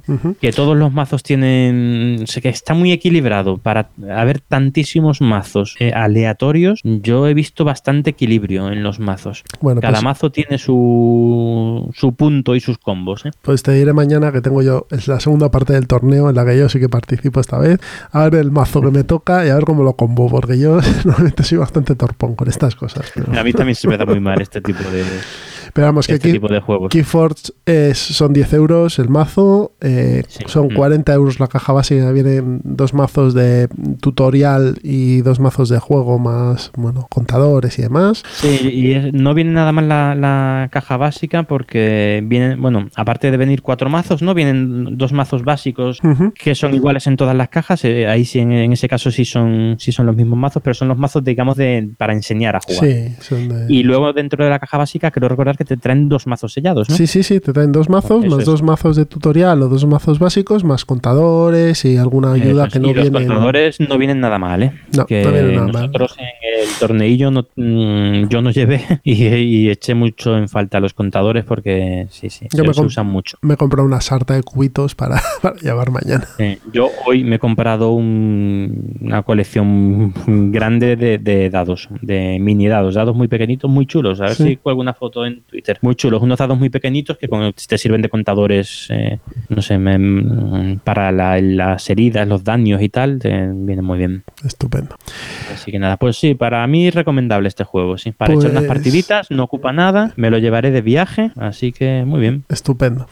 Pues vamos a pasar a nuestra última grabación, que fue con la gente de Discípulos de Armitage. También lo estuvimos aquí en el episodio 4, creo, 5, hablando con ellos. Y bueno, nos van a comentar Héroes de Terrinoth, que también lo han probado, y sobre todo Arkham Horror, tercera edición, que no pudimos probar porque aquello estaba complicadísimo de meterle en mano, pero que nos quedamos con ganas, y por lo que nos han dicho, creo que se va también a colocar en el punto de mira. Para este sí, no hay fecha de edición en español, o sea que, bueno, yo supongo... Se tardará todavía unos mesecillos, pero en 2019 estará... Este yo creo que sale en campaña de verano. Sí, me da a mí la impresión. Antes del verano, sí. Y no os perdáis la charla esta con los discípulos, porque la verdad es que es muy interesante su opinión sobre este juego, que es quizá el más esperado, o de los más esperados de 2019, la tercera edición de Arkham Horror. Pues pasamos a escucharles. Arkham Asylum. Pasamos a escucharles. Hasta ahora. Estamos aquí. Hemos capturado a Isma y a Penélope de Discípulos de Armitage. Ya sabéis, tenéis el episodio en el que hablamos con ellos más abajo en la lista de reproducción, así que estáis tardando en escucharlo. Hablamos con ellos antes cuando vinisteis y os preguntamos que ibais a jugar al Arkham Horror, no LCG, al Arkham Horror tercera edición, y nos vais a hacer una breve reseña. Sí, hombre, ¿qué os ha parecido? Poco, ¿no? Contadnos. Nada, que empiece Penélope. Empiezo yo, que soy la entusiasta. Venga. Pues la verdad es que yo tengo que decir que a mí me ha gustado mucho. Es una mezcla un poco entre el Eldritch y el Arkham Horror LCG. No llega a ser ninguno de los dos, pero sí los dos a la vez. Es bastante sencillo jugar, porque si ya conoces cualquiera de los dos, la mecánica es muy parecida. Y una de las cosas, por ejemplo, que me ha gustado mucho es el no saber qué tengo que hacer, ¿no? Es el no saber qué va a pasar. Empieza la historia, ha pasado algo raro, pero no sé más. Entonces me encuentro en una ciudad donde tengo que empezar a andar y tengo perdición y tengo monstruos y tengo investigación y... A ver, según avance la historia, sabremos cuál es, digamos, nuestro destino en todo esto. Vale. O sea, que es una historia que no es como el antiguo Arkham Horror, que era el mapa, el primigenio, y a combatir con él y con los monstruos, sino que tú vas desarrollando la historia. ¿Hay alguna misión del Mansiones de la Locura que también empiezas sin saber nada en absoluto de lo que estás investigando? Creo que no sé si la primera, la segunda, una de las primeras es también así. Sí. Es un poco rollo también como el Arkham Horror del CG, como has dicho, que tú tienes y no ves al principio más que la carta de inicio, ¿no? Es parecido, porque tienen un mazo de cartas que se las ha separado por, digamos, el camino bueno y el camino malo, para entendernos. El camino bueno lo vas avanzando con pistas y el camino malo va en función de la perdición que va entrando en el escenario. Entonces, él nos ha contado la introducción de la partida, que ha molado un montón, pues estáis juntos en el observatorio de la Miskatonic porque se ha llamado el astrónomo y tal, entonces veis que las estrellas se alinean, cuando ibais de camino veis que la gente anda de forma un poco extraña, como apagados, muy encorvados, pero bueno, no le habéis dado mucha importancia, hasta que hay un temblor y tal, es como, ¿qué está pasando aquí? Ahí empiezas a jugar, pero no es como en otros juegos que es, tengo que detener la llegada de Kazulu, tengo que tener, pues yo no sé si va a venir Kazulu o no, o qué es exactamente lo que va a pasar, y si vas consiguiendo pistas, que las tienes que conseguir mediante encuentros, eso es similar a Eldritch, pero no las puedes gastar automáticamente, luego tienes que hacer una acción de investigar en otro turno para poder colocarlas en la carta, con un determinado número de pistas, tras la vuelta a la carta y la historia continúa, entonces digamos que simula en ese aspecto algo mejor la investigación, porque yo no sé si es un primigenio o no sé, en principio no lo sabrías. Entonces vas a ir investigando, vas haciendo pistas y luego la perdición, pues bueno, si se acumula por distritos, pues se te abren las... Es que no son portales, son... ¿Cómo era? Se me había olvidado. Es como el similar al portal, pero no es un portal, no hay portales como tal. O sea, el juego, por lo que me estáis contando, potencia todavía más el aspecto temático de... Sí. Para el universo de los brazos. Que ya los anteriores eran súper temáticos, tanto el Arkham Horror, el LCG, el Arkham Horror, el Eldritch, o sea, este lo supera todavía. Sí, de hecho, en el enfrentamiento contra los monstruos lo han simplificado todavía más, de tal manera que tu encuentro con el monstruo es mucho más rápido. Tú si le atacas, pues le atacas y le haces el daño con la tirada y punto. Cuando le toca al monstruo, el monstruo te va a hacer el daño y el horror, y no hay ni tirada de defensa ni nada, te lo comes y punto. Entonces se acelera todo. Como el LCG. Claro, el LCG también te lo comes. Eso es. Claro. Entonces es más rápido y al ser más rápido vuelves a estar otra vez en el encuentro, en la historia, el leyendo y tal. Lo han agilizado, ¿no? O sea, sí, es un juego más rápido y más ágil en ese aspecto, hasta donde hemos probado nosotros. Sí, claro. Y por lo que estáis diciendo, es un juego que irá, o sea, contendrá escenarios de la primera investigación, una investigación más avanzada, eso, una tercera. ¿Cuántos caen por cajas? No lo sé, yo creo que son 4 o 5. 4 han dicho. Entonces, tienes una tarjeta de escenario que está ligada al primigenio, o sea, es azul, no sé cuáles tiene. Y por detrás tienes el mapa de la ciudad, porque es modular y tienes que montarlo. y las condiciones especiales, tampoco pones perdición aquí o, por ejemplo, la retribución, ¿no? Pues en el caso que se haga retribución en este escenario, pues pasará lo que sea. Está incluido el concepto de retribución de Eldritch, sí. Si haces algo o tienes cartas de un tipo, te va a caer un palo, ¿no? Yo he tenido. Tenía un pacto oscuro. Tú tienes siempre afición a las retribuciones. Ya, de primeras me han desafiado y he dicho, ¿cómo que no? Un pacto oscuro, tráelo para acá. Claro. He venido muy arriba, pero luego he quedado bendecida, ¿eh? Ah, bueno. No voy mal. Y otra cosa que ha cambiado, la fase de mitos, que en Eldritch, en Arkham, el otro no me acuerdo, tienes el mazo de mitos. Sí, en Arkham Horror el primero era así, tenías tus sacadas con carta de mitos y pasaban cosas. Eso ha desaparecido. Vale, ahora tenemos una bolsa como en el Arkham Horror LCG con unos tokens, entonces cada jugador saca 2 tokens. Hay 3, creo, que son buenos en el sentido de que no pasa nada. Pero es que no te pasa nada. Exactamente. Están en blanco y no pasa nada. Luego puedes sacar uno de retribución, que se activa la retribución. Hay de monstruos, que no sé cuántos había. De estallido. Que hace disconformidad en toda la zona. Te mete mucha perdición. Sí. Es como que algo ha pasado, o sea, algo ha entrado ahí por otro portal, lo que sea, y se está llenando. Hay de periódico, hay un mazo de cartas de periódico, tú lo lees, te viene como el titular, los subtítulos, ¿no? Entonces ha salido uno de que los líderes espirituales de todas las religiones bendecían, se habían unido para bendecir y tal, lo que pasaba, y entonces tienes que hacer un test de no sé qué, y es donde Penélope lo ha superado y ha quedado bendecida. Han ido ahí los curas de todas las religiones y la han bendecido, soy así. Sí, pero primero has hecho un pacto oscuro, o sea. Sí, no. Sí, pero hay que tener un poco de todo. Las miradas que he hecho de la son para verdad.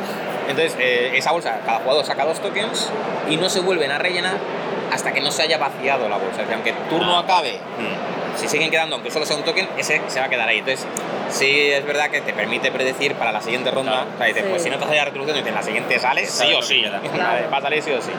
La primera, segunda no, pero esa sale. O sea, tú vas vaciando la bolsa, pero no la vas rellenando, ¿no? Claro, entonces cuando se acaba, cuando se vacía, entonces en ese momento sí coges todos los tokens y los vuelves a meter y vuelves a tener, pues, la incertidumbre total, por así decirlo.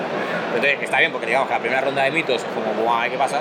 Pero la segunda, si sois, bueno, depende del número de jugadores, si son 2, pues vas a seguir así un buen rato, pero con 4 o 5, ya la siguiente se dice, pues, han salido todos los buenos, falta la retribución, tal, ya sabes, puedes predecir lo que va a pasar un poco. Y intentar paliar. Sí, intentas ahí como puedes.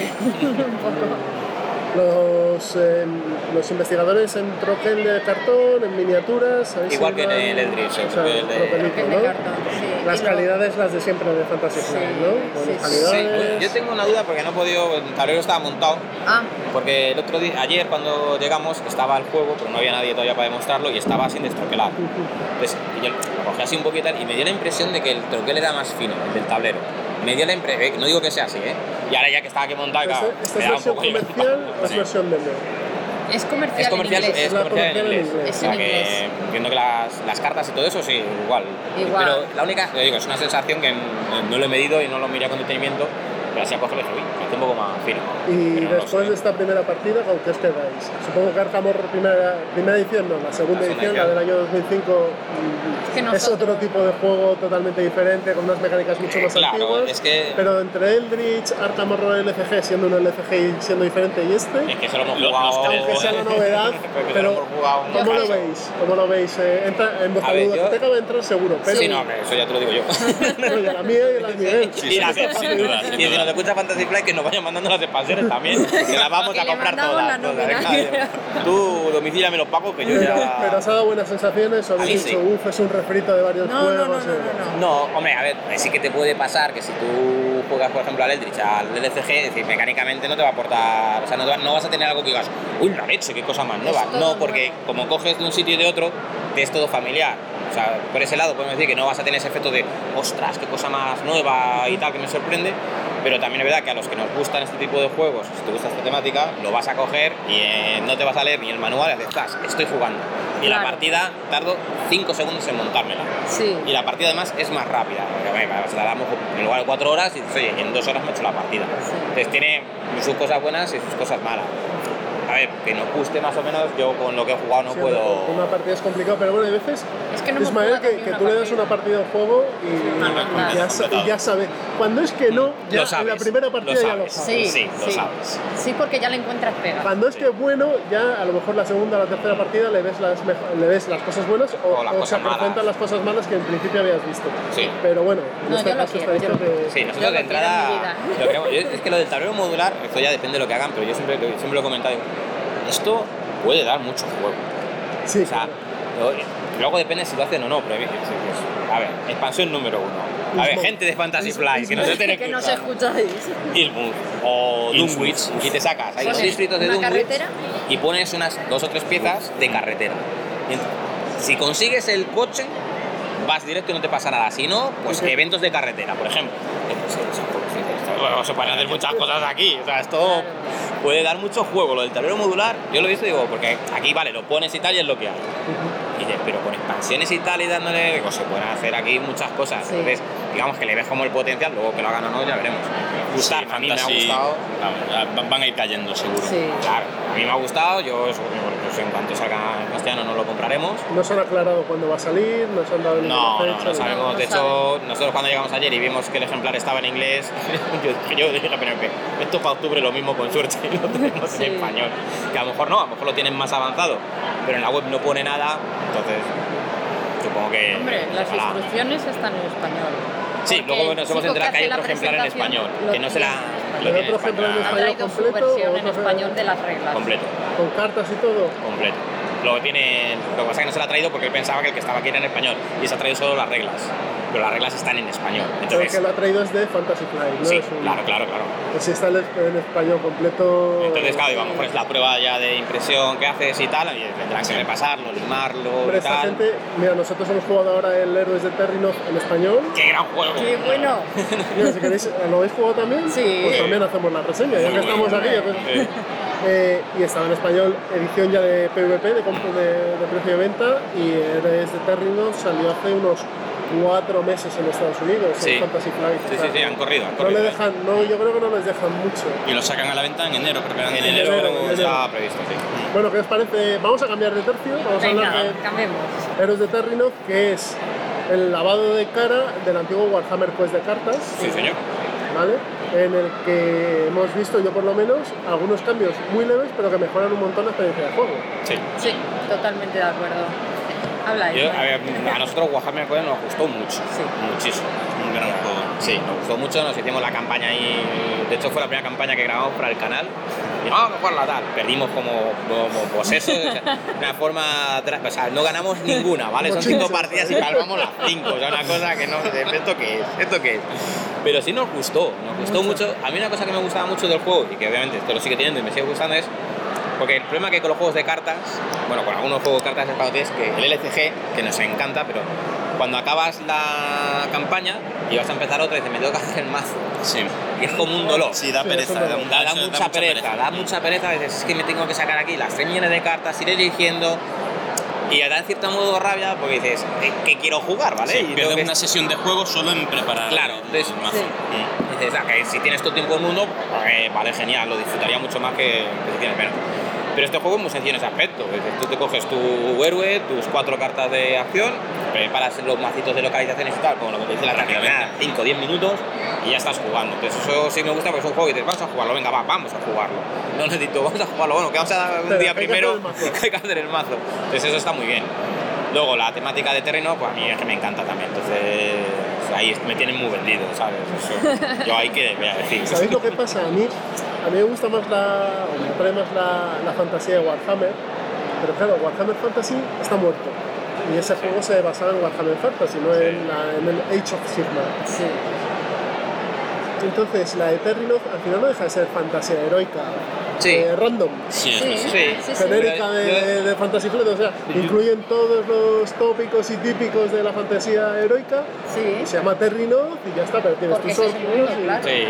Pero entonces, bueno, pues si te gusta ese género, adelante. Pero creo que tienen un punto bueno en que es exactamente así, que es bastante genérica, de tal manera que al jugador, cuando juegas a cualquier juego de Terrinoth, te da la libertad de imaginártelo con un toque más oscuro o con un toque más... Tienes esa libertad de decir, bueno, pues yo me lo voy a imaginar un poco más oscuro porque me gusta o como prefieras. Entonces, es genérico y tal, y es lo suficientemente genérico para que tengas todo lo de ese género, pero que la libertad del jugador, cuando juegas un juego temático, de poder imaginártelo un poco más oscuro o un poco más luminoso, un poco como tú más quieras.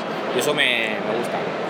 Y los cambios que han metido es, uno, se han quitado el concepto de campaña, son aventuras individuales, lo cual me parece muy inteligente porque tienes más rejugabilidad y no estás esclavizado por la campaña. Sí. Dos, hay más variedad de personajes. Mucho hay hasta 3 por clase, hay 4 clases, que son clérigo, guerrero, explorador y mago, y 3 personajes por clase. Cada uno con sus características diferentes en las cartas. Exacto, hay como unas sendas de aventura por cada personaje. Y sobre todo, a mí el toque que me ha parecido mejor es la evolución del personaje en medio de la aventura. Sí, eso está muy bien. Lo hemos comentado mucho. Lo cual hace que se reduzca la dificultad Si escoges bien. Sí, porque si escoges bien. La partida que me he jugado, yo he escogido una habilidad que no he vuelto a usar en el resto de la partida. Eso pasa muchas veces. Sí, sobre todo nosotros, somos de escoger bastante. Pero bueno, te da el ¿cómo decirlo? Te da el gustito de decir, ay, mira, voy a mejorar un poco, voy a tal. Te mantiene más enganchado. Yo me acuerdo que en el antiguo, yo que he jugado bastante al solitario, cuando cogías, por ejemplo, la exploradora o la hechicera, era un dolor, porque es que se morían a la mínima, eran muy flojos y no podías avanzar. Entonces ibas avanzando en la campaña, ibas poniéndose todo más negro, más difícil, y tú seguías en el mismo sitio, entonces se te complicaban muchísimo. Eras esclavo de la campaña y además esclavo de las mejoras que te metía la campaña.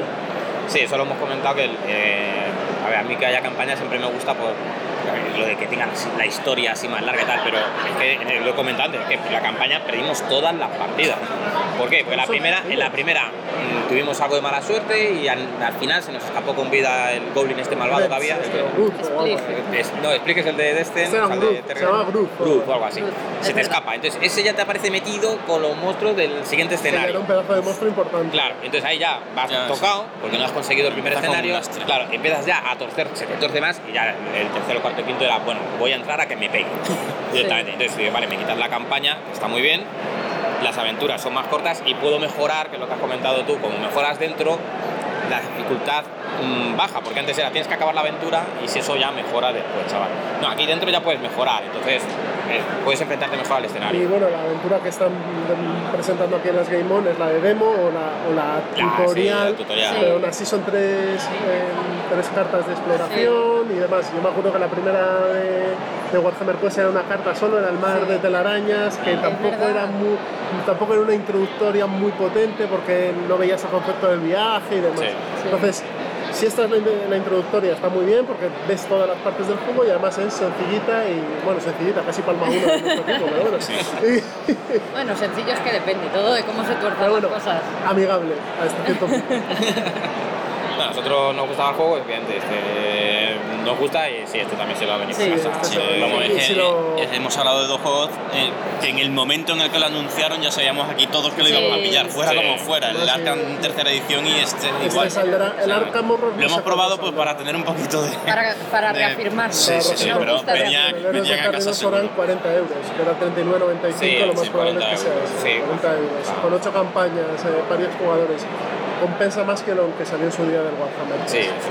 Además, como es en Terrinoth, pues tienes, o sea, héroes, tienes para aburrir. Y expansiones, esto va a ser tremendo. No, y en expansiones, bueno, esto al final, porque ayer lo hablábamos con alguien de pues probamos también el Journey y tal, y dije, hay unas expansioncitas, ¿no? Y tal, y esto como todo. Si el juego sale y funciona, pues obviamente haremos lo que sea posible por sacar expansiones. Y dije, bueno, claro, evidentemente. Yo creo que desde Terrinoth se iba a funcionar porque la gente se quedó como un poco coitus interruptus con el Warhammer Quest. Vale, me he hecho la campaña ahí. Es verdad. Sí, o sea que fue totalmente así. Entonces, bueno, por lo menos le darán un poco más de vida y nosotros lo aprovecharemos. Hombre, claro que sí. Descuida. Bueno, Penélope, Ismael, muchísimas gracias por dedicarnos este tiempo y por dejarnos los micrófonos. Luego si se oye mal nos emociona nosotros. Los podcasters pobres venimos aquí con el móvil y ya está. Bueno, muchas gracias y un placer, como siempre. Un placer. Ya hemos escuchado a los discípulos de Armitage y vamos a terminar ya la charleta con las últimas impresiones, los juegos que vimos, que nos quedamos sin probar y que nos llamaron la atención y bueno, y las impresiones y si volveremos o no el año que viene. Por un lado, los juegos que vimos y no pudimos probar, yo personalmente me quedé con ganas de probar el Hollywood Golden Age, pero bueno, lo podremos probar porque en el Club Reino del Norte hemos hecho un club funding y al final se ha logrado fundar el juego, así que Ya tengo la edición, ya lo he reservado, así que nada, lo jugaremos ahí en el club. Es un Nifia, juego de subastas, ambientado en el mundo del cine, que a mí me parece que además es un tema que no está muy, muy explotado en los juegos de mesa, y bueno, pues habrá que probarlo. Estos juegos... tiene pinta de ser muy atractivo, por lo menos a mí me llama mucho este juego. Los juegos del profesor, ya sabes, son como relojes, ¿no? Funciona, sí, ¿no? Para mí, ya lo he dicho varias veces, para mí Inicia es de si no mi diseñador favorito, está ahí en el top 3 o 5 como mucho, si es de me encantan los juegos de este hombre. Yo estoy buscando ahora The Quest for El Dorado, así que si alguno lo tenéis y queréis vendérmelo, ya sabéis, me mandáis un mensaje por Twitter en privado y hablamos. Muy bien, estupendo. También me quedé con ganas de probar Arkham Horror tercera edición, pero bueno, ya hemos oído a los discípulos de Armitage. Y una cosa que me llamó mucho la atención, ¿te acuerdas que lo vimos pero no estaba ni disponible para jugar? Que era el juego de los autos locos. Ah, sí. Juego con el que Cool Mini or Not nos va a sangrar como a cerdos en San Martín. Porque sí, vimos... Continúa. Porque yo vimos la edición pintada, que va a haber dos ediciones, con los coches sin pintar y con los coches pintados, que ya os digo que si es como es la que vimos nosotros, merece la pena gastarse la panoja en los coches pintados, y tenían una pinta muy bonita, aunque solo sea por tener las figuras de los 12 coches de los autos locos. Sí, ese es el problema con Cool Mini or Not, es que últimamente lo que compras son minis y reglas muy cogidas con alfiler. Entonces yo no sé. A ver, es un juego de carreras. A mí no me gustan los juegos de carreras habitualmente. A mí sí. Bueno. A mí me encantan. Es un juego de carreras, pero seguro que tiene alguna cosa chula. Tampoco necesitamos que sea el gran juego del mundo. Sí, con ese tema, ¿verdad? Ni las mecánicas. Simplemente con que puedas hacer... O sea, con que a mí me dejen el 0-0 de pierna de una y puedo ir haciendo putadas a la gente a lo largo de... Y luego estrellándome, yo ya soy feliz. Vas a disfrutar, voy a volver a tener 7 años y voy a volver a ser feliz. Entonces, pues sí, hombre, visto así tienes razón. O sea, yo creo que se van a hinchar a vender el juego. Más que nada por nostalgia, ¿eh? Sí. También vimos varios juegos de minis, el Journey este famoso, también estaba por ahí el de... Joder, ¿cómo se llamaba aquel? El de Juego de Tronos, que es como el Warhammer Fantasy, también estaban por ahí. Sí. Que bueno, fue en Kickstarter un poquito... Fue un Kickstarter de $150, que es lo que dijimos que para ti, porque claro, del juego luego al final rascabas y no tenía nada de interés. También estaba el Cthulhu gigante del Chulo Meidais. Sí, que ese era otro que yo me iba a meter y hasta que leí el manual y dije... Pues eso. Sí. A ver si, que seguro que alguien se lo ha comprado. Sí. Y el que yo me quedé con ganas de jugar, que no pudimos jugar, el de los peluches, el Fábulas, estuvo el Fables, el Fábulas de peluche. Juego que sale este viernes 21, o sea, cuando suba el programa, lo más probable es que ya esté a la venta por el módico precio de 70 euros. Uf, madre de mi vida. Bueno, a ver qué tal está. Entonces, todo el mundo habla muy bien de él. Dicen que es un libro juego, que está con formato de libro juego, que vas contando las historias, que son pequeñas misiones y que te van introduciendo en la mecánica del juego. La verdad es que a mí el planteamiento me parece súper chulo. Van a sacar dentro de poco, están diseñando, mejor dicho, un segundo juego también con una temática parecida pero un poco más adulto, pero este tiene muy buena pinta, lo único que es caro. Sí. Es un juego caro. Y en castellano nada, ¿no? No, en castellano. Ah, están en castellano. Que sale mañana, día 21 de diciembre, es en castellano. Vale. Es la edición... De hecho, la edición que estaba allí era en castellano. Es que si no, es un juego que depende mucho del idioma y por eso lo decía. Tiene que estar en español. Entonces, pues tenía muy buena pinta, pero es un juego carete. Eso sí, va al mercado familiar de cabeza, porque es un juego de unos peluches que vigilan el sueño de una niña mientras está durmiendo y le de las amenazas que le pueden atacar, ¿no? O sea, que curioso. Sí. La verdad es que sí tiene muy buena pinta. Es ligerito, tienes para a partir de 8 años. Bueno, pues nos quedamos con las ganas, la verdad, de probarlo. Bueno. Se lo podéis pedir a los Reyes, a lo mejor cae. Sí. Y después de esto, pues por mi lado no vi nada más que me interesase como loco. El resto de cosas estaban bien, pero no vi nada que me llamase mucho más la atención. O sea, hubiese probado muchos más juegos. Ramen, ¿te acuerdas que nos sentamos pero no pudimos probarlo? Pero no había gente. No había nadie para hacer demos. Pero sí, con eso podemos ya pasar a las sensaciones de las Game Mom y cosas mejorables y cosas... Sí. A ver, como cosas a mejorar, ¿vale? Lo primero, si es una feria de muestras, si vas a mostrar productos y esos productos son juegos de mesa que para demostrarlos la gente se tiene que sentar y jugar con ellos, tiene que haber más de una copia de los juegos que tiene. Sí, por lo menos de los más... Hay juegos más demandados que debería haber muchas más mesas con el juego desplegado y mucha más gente explicando. Con la nave había espacio muertos, pero una barbaridad. No había ninguna sensación de agobio. Es decir, mesas que habían el doble de mesas o el triple de mesas.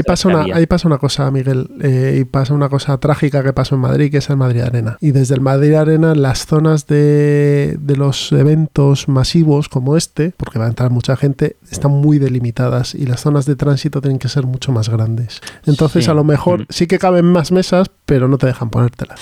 Pero aún así me parece a mí que el ratio era muy bajo. El ratio es muy bajo de copias. O sea, tú puedes tener una mesa o tres mesas en tu stand con tres juegos diferentes y a lo mejor una mesa polivalente o dos para poder colocar otros juegos. Porque, por ejemplo, yo no me creo que el Hollywood Golden Age solo hubiese una copia. Sí, que además que es un juego que admite hasta 5 personas. O sea, que no es un juego... Pero más delito tiene el Sintra, el Arkham Horror tercera edición, que es el Héroes de Terrinoth, que sabes que tiene... O sea, que hay mucha gente esperando desde hace mucho tiempo. De hecho, el Héroes de Terrinoth nosotros nos metimos en medio, nos metimos en la explicación, en medio de la explicación del tipo. Sí, dijimos, ¿está libre? Y nos sentamos ahí, o sea que no... Sí. El Twilight Imperium 4, que estaba también en demo. O sea, hacían falta más mesas con... O sea, si Asmodee quiere que esto sea un referente europeo, que es su idea, o por lo menos nacional, que venga gente de toda España, tiene que tener suficientes juegos para que todo el mundo pueda probarlo, o por lo menos una amplia mayoría, ¿no?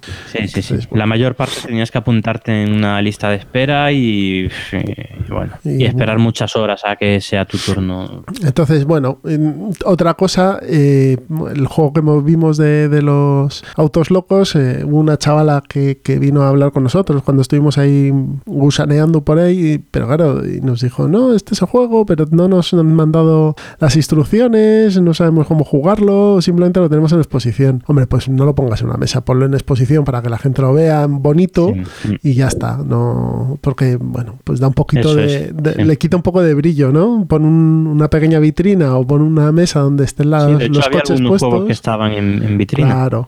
Bueno, pues eso falla. Otra cosa, la zona de comida era muy pequeña, o sea, ahí ya es que eso tiene más delito, porque es que colas no había grandes colas para comer, un poquito, pero no una cosa exagerada. Bueno, pero nosotros, es que mesas no había. Nosotros fuimos pronto también, ¿eh? Sí, también. O sea, al parecer, pero cuando... la cosa es que no puedes poner que había 10 mesas como mucho, o sea, es que no. No llegaba a 10 mesas. O sea, todo el mundo de pie, sentados en el suelo, o sea, es que eso sí que no cuesta dinero poner 50 mesas, hombre, por no sé, que menos. Entonces, bueno, ahí yo creo que no sé cómo será el acuerdo con los food trucks que había o incluso con la propia cafetería. Bueno, la cafetería tenía sus mesas, tú podías comer dentro. De hecho, te compensaba más un poco ir a la cafetería porque tenía bastante sitio dentro. Sí. Y bueno, pues creo que si tú, como lo que te he dicho antes, si tú lo que deseas es que esto sea una feria de peso en el año lúdico y que la gente se plantee venir aquí, que vengan más editoriales, porque bueno, como os hemos dicho, está Asmodee y sus editoriales pequeñas y editoriales a las que Asmodee le hace la distribución, como Ludonova, como Primigenio, pero si tú quieres que te venga un Debir, que te venga un Maldito, que te venga toda esta gente de SDE, de Arrakis y tal... Eso sí que sería ya un... Claro. Éxito.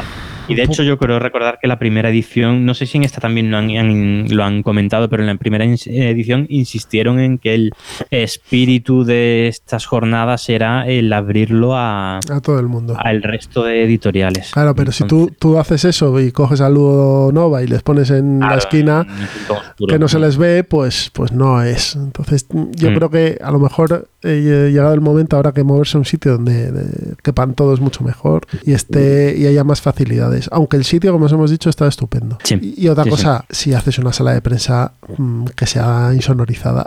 Sí, lo de la sala de prensa, hombre, se agradece tener una zona de prensa. Sí, pero, eso sí. Pero... Sí, hombre, estaba bien, ¿no? Pudimos estar ahí grabando con tranquilidad, pero al final la zona de prensa estaba en la zona alta de la nave, y la zona alta de la nave es donde más sube el ruido, donde más ruido de fondo, entonces pues no era el sitio, no era el más apropiado. Y nosotros somos gente que graba audio, con lo cual nos da igual grabar a plena luz del día o de noche, pero la gente que graba vídeo se quejaba de que era un sitio bastante oscuro y no había focos y tal, entonces bueno, a lo mejor hay que plantearse tener unos medios para poder que todo el mundo pueda grabar y pueda hacer su labor, que sí, que por desgracia no somos medios profesionales, porque qué más nos gustaría que vivir de esto, ¿no? Sí, pero bueno, estamos ahí pero somos los únicos medios, a día de hoy somos los únicos medios que hay en la afición, entonces por lo menos que sea un poco más fácil hacerlo, ¿no? Sí. Decían que, o sea, en principio decían que iba a haber unos contenedores para entrevistas, pero al final no... Al final en los contenedores lo que hubo fue lo de Keyforge y las noches de Arkham. Sí.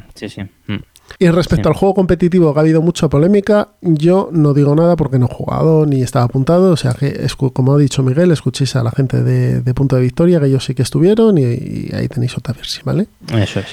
Por otro lado, el año que viene yo, si puedo, voy a ir otra vez, quiero ver cómo ha evolucionado, cómo ha mejorado, espero que haya más copias de juegos, que haya más editoriales. A ver, es la segunda edición, yo creo que irán aprendiendo de las cosas que son mejorables y las irán mejorando, yo entiendo que sí. Y que a la gente que está allí trabajando, que no son voluntarios, sino que están trabajando, pues les den el tiempo suficiente para aprenderse los manuales y estén a gusto.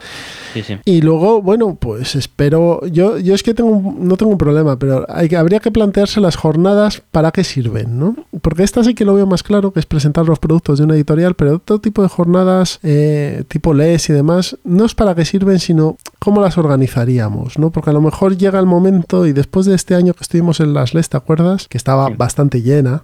Las LES se llenan mucho, sí. Quizá llegará un momento en el que habrá que pensarse que hay que pagar por ese tipo de jornadas, aunque lo que se pague sea destinado a los fondos sociales, con lo que hace la gente de las LES y para las ONGs, pero creo que habrá que empezar a pagar, más que nada para poder disponer de un sitio más grande y cómodo como este, que comparado con el pabellón polideportivo de Las Águilas, este sitio es bastante mejor. Sí, pero más pequeño. Sí, pero... Bueno, tampoco mucho más pequeño, ¿eh? El final... No lo sé, porque yo tengo un problema con los cálculos de espacios, pero yo creo que están ahí. Yo creo que puede ser más grande incluso, ¿eh? Si quitas toda la parte de la recepción y todo eso, el ropero y demás, ahí tienes bastante sitio, ¿eh? Sí. Pero bueno, jornadas es interesante, sobre todo fomenta la afición. Eso es, yo creo que esa es la clave. Son jornadas que es que si tú ves la gente que iba hace 3 o 4 años a las LES y lo que son ahora las LES, es que es el día y la noche, y eso entre otras cosas es por eventos como estos. Exacto. Y cuanto más se fomente la afición, más juegos saldrán, a mejor precio y mejor se harán, y más accesible será para todos, ¿vale? Eso es. Entonces, yo creo que sí que es bueno que la afición crezca. Sí, sin duda. Por muchas razones. Pero bueno, quizá en las jornadas que son gratuitas o que no hay que pagar, mejor dicho, gratuito no hay nada, quizá a lo mejor hay que empezar a plantearse pagar una pequeña entrada, que se busquen y gestionen ellos un propio sitio y sin tener que depender de ayuntamientos, concejalías y demás, y que al final sea más confortable para todos. Porque yo con gusto pagaría 15 euros por entrar en las LES. Para mí no sería un problema. Sí. Y que estuviera en una... Claro, y que tuviesen instalaciones tipo IFEMA. Exacto, y que tuviesen un pabellón, o que no fuese el IFEMA, pero algo parecido, ¿no? Sí. Y que ellos se sintieran más cómodos y que no tuviese que haber una cola de gente que saliese y no pudiese volver a entrar porque ha ido a mear. Sí. Al final son estos intangibles que, bueno, no deja de ser unas jornadas que están muy bien, pero que tienen sus limitaciones por problemas de espacio y de que al final, cuando tú usas los zapatos de otro, pues al final el otro te dice cómo tienes que usarlos, ¿no? Y es claro. Lo que pasa con los espacios cedidos por los ayuntamientos. Pues sí, efectivamente. Pero bueno, Si el año que viene volvemos, os avisaremos, y si nos veis, pues ya, nos deis un toque, nos hacemos unas fotos, nos invitáis a un café y todos están amigos. Que volveremos seguro. Yo, vamos, no tengo duda. Como Terminator. Hombre, a ver, siempre puede pasar. Nunca se sabe, pero nuestra intención es volver. Bien, pues vamos a pasar a la mesa de pruebas y os contamos lo que hemos estado jugando hasta ahora. Hasta ahora.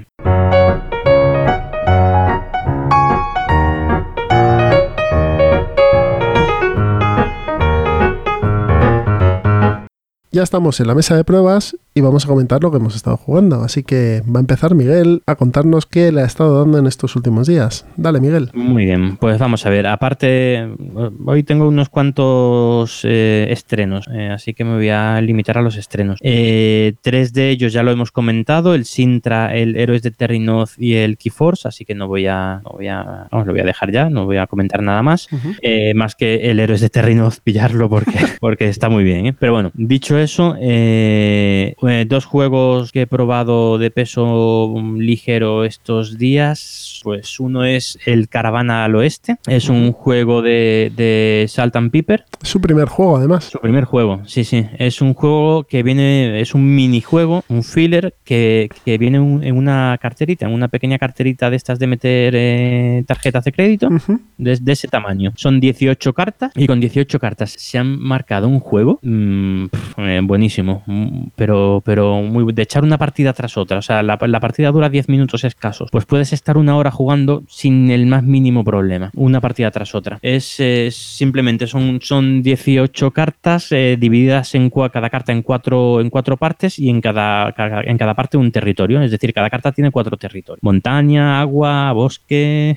No recuerdo qué otros. Son 6 tipos de territorio. Uh-huh. Entonces tiene cada carta esos 4 territorios y cada territorio un icono de algo distinto. Entonces eso es lo que viene por un lado de las cartas, y por el otro lado de las cartas viene una condición de puntuación final de partida, uh-huh, ¿vale? Entonces tú barajas tus 18 cartas y sacas 3 al azar. Esas 3 las pones en el centro de la mesa y son las 3 condiciones de puntuación de final de partida, aparte de una condición que se da siempre, que es la de contar los territorios más grandes que tienes de cada tipo. Entonces, cada partida, pues imagina, una combinatoria de 18 elementos cogidos de 3 en 3. ¿Cuántas combinaciones hay? Pues un montón.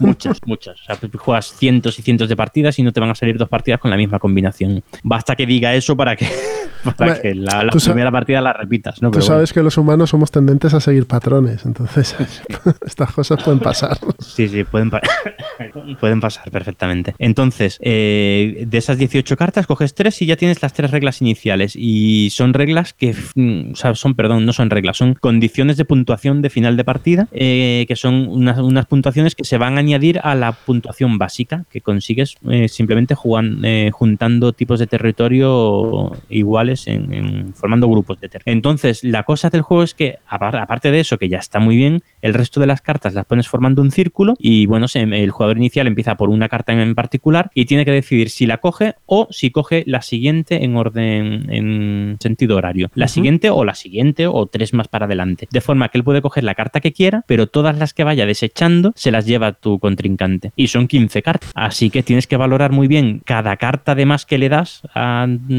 tu oponente, pues son puntos de victoria. Entonces tienes que valorar muy bien si te quedas con esa carta, cómo la colocas en tu territorio, o si pasas a la siguiente o 2 más para adelante o lo que sea, y cómo le vienen esas cartas de bien a tu contrincante. Entonces, con esas 3 reglas te montan un juego súper adictivo, muy, muy, muy adictivo. ¿Hasta cuántos jugadores es? Es de 2 jugadores nada más. Es a 2, ¿no? Vale. Es de confrontación. Tiene un modo solitario que no he probado todavía, pero es un juego de 2 jugadores, y eso va en una carterita, se juegan 10 minutos, o sea, es para llevarlo en el bolsillo y sacarlo en cualquier momento. Ocupa muy poca mesa, uh-huh, o sea, para mí ha cubierto un hueco que tenía ahí en la ludoteca de forma estupenda. tienda. Muy, muy, muy buen juego. Pues súper recomendable, muy barato. Estos juegos siempre son muy interesantes, siempre lo son. Sí, sí, un filler muy agradable de jugar, un peso de reglas muy sencillo, pero si te quieres calentar el coco, te lo calientas.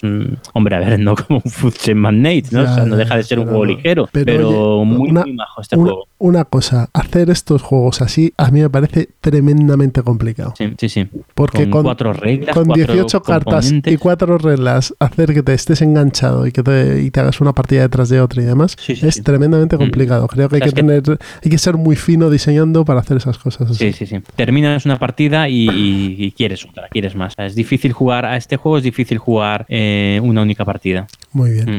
¿Y cuál es el otro juego que nos... Muy recomendable. El otro juego que nos quieres comentar. El otro juego al que he jugado es el Dice Hospital. Dice Hospital, un juego que ha traído aquí Maldito. Maldito. Este salió en un Kickstarter, lo vi hace tiempo. Sí. A mí me recordó al Team Hospital, al juego ordenador. Efectivamente, sí, todo el mundo hace la misma comparación. Pues es un juego de peso ligerito. Tiene muchas mecánicas que me recuerdan al Dinosaur Island. Bastante. Juego ligero, duran más o menos una hora, de 1 a 4 jugadores. Y bueno, ligero en principio. Es un juego que a medida que avanzan los turnos, el peso va subiendo. El primer turno es súper sencillo, los trabajadores iniciales, las acciones iniciales son muy, muy básicas, muy sencillas, pero a medida que en cada turno vas contratando nuevo personal en el hotel, en el hospital, o construyendo nuevas instalaciones. Y esas lo que hacen, o sea, eso lo que hace es tener acciones más potentes. Entonces, en cada turno sube unas decimitas el peso y me sorprendió que los 2 últimos turnos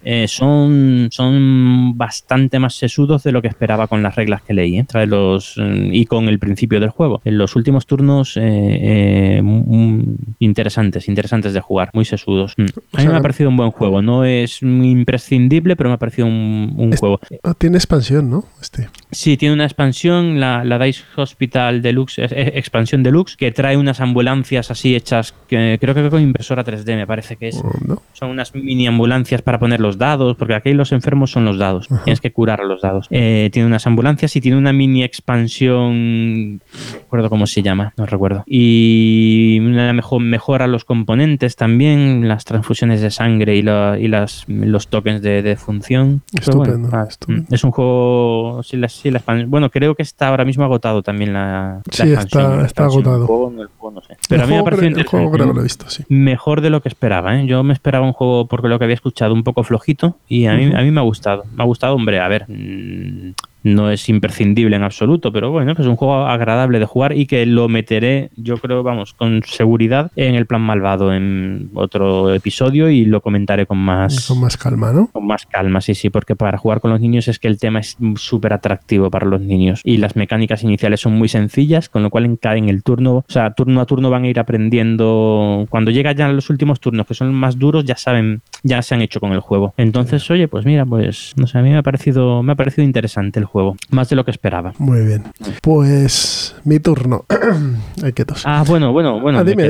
Que le he dado 1 millón de partidas, lo que pasa es que no en mesa. Tengo que decir que le he dado 1 millón de partidas al Gansion Cleveres. Ese es el de los dados, ¿no? Absolutamente absorbido, pero vamos, de una forma enfermiza. Que voy al baño y estoy media hora dándole ahí hasta que estoy jodido. Uf, que es una cosa enfermiza lo de este juego, ¿eh? Con 5 dados y 4 reglas absurdas, madre de mi vida. Pero bueno, como solo lo he jugado en plataforma digital, no voy a comentar más. No vale. No, pero vamos, que sepas que me estoy haciendo el print and play. Bien, pero bien. Bueno, vale, ya puedes, ya es tu turno. Chicos, no probéis las drogas. Voy a hablar yo, sí, perdón. Bueno, aparte de Keyforge, Héroes de Terrinoth y Sintra, que también los jugamos ahí en Game On, yo he probado el Santiago de Cuba otra vez, esta vez con mis 2 hijos, con el pequeño también. Y bueno, Santiago de Cuba es un juego de losetas, de colocación de losetas y trabajadores, muy sencillo. sencillito. Este es de Michael Menzel o de Alexander, ahora mismo no recuerdo bien, pero creo que es de, mira, me vais a esperar un minuto, lo voy a buscar y así lo tenemos todos. Pues es un juego de Michael Rianick y ilustrado por Michael Menzel. Creo que Michael Menzel ilustró también el Cuba y el La Habana, creo que son unos juegos todos ambientados en Cuba, en la isla de Cuba. Este es el hermano pequeño de estos tres, bueno, ya lo hablé de él en el plan malvado y muy bien, funcionó muy bien tanto con mi hija, que es la mayor, que ya había jugado, con el pequeño, explicándole cómo es el turno y demás. Al final no deja de ser un taxi que va por el puerto y va pasando por varias casas, cada casa da unos recursos y activa una casa que tú vas poniendo tu peón para hacer una acción, ¿vale? O sea, no tiene más, tienes que ir completando la demanda de un barco, que es el barco que llega para recoger las mercancías de Santiago de Cuba y llevarlas por ahí. Y cuando vendes mercancías es como vas ganando puntos de victoria. Aparte hay otras formas y demás, pero bueno, está muy interesante este juego y sobre todo cuesta 20 euros nuevo y bastante menos si lo compráis de segundo. También he probado el Azul, le dimos unas partiditas y bueno, pues ya sabéis, muy bien. El Holmes, Sherlock and Mycroft, que lo probé con el pequeño y estuvo dando la talla al chaval. Y muy bien, muy divertido. Otro juego muy fino, muy bien afinado, con unas ilustraciones de Pedro Soto estupendas. A mí me parece que es un juego, para mí es uno de los de fondo de armario muy, muy buenos. Y le estuvimos dando varias partidas al Wildlands de Martin Wallace. Qué ganas tengo de probarlo. Jugué la primera con el niño pequeño, que lo cogió a la primera, quitando una regla, ¿vale? Sí. La opción de las interrupciones porque eso es complicado que un niño lo vea, pero con el resto de reglas porque puedes interrumpir el turno de tu oponente. Puedes interrumpir el turno, ¿vale? Con unas cartas puedes interrumpir, pero bueno, eso lo quitamos porque me lo comentó Pablo cuando lo jugué la primera vez y la verdad es que tenía razón. Entonces, muy bien, pues lo tendré en cuenta porque el juego ese lo tengo y el punto de mira. Y compré unas bandejitas, unas pequeñas tiras de madera para colocar las cartas para que él tuviese todas las cartas delante y pudiese verlas bien, porque como son pequeños y tienen las manos pequeñas, pues con las manos no les entran. Y son 7 cartas por turno y son cartas más o menos grandes, ¿no?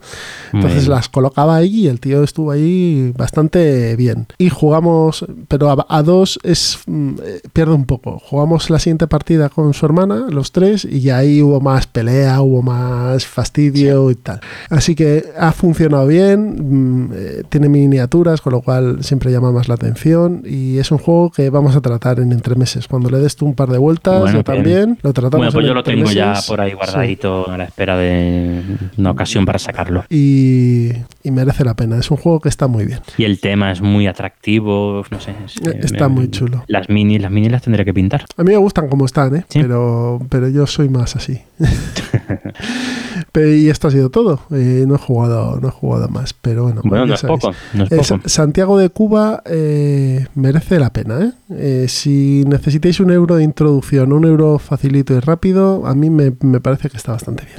Estupendo. Pues nada, vámonos al plan malvado. Así que os escuchamos ahora.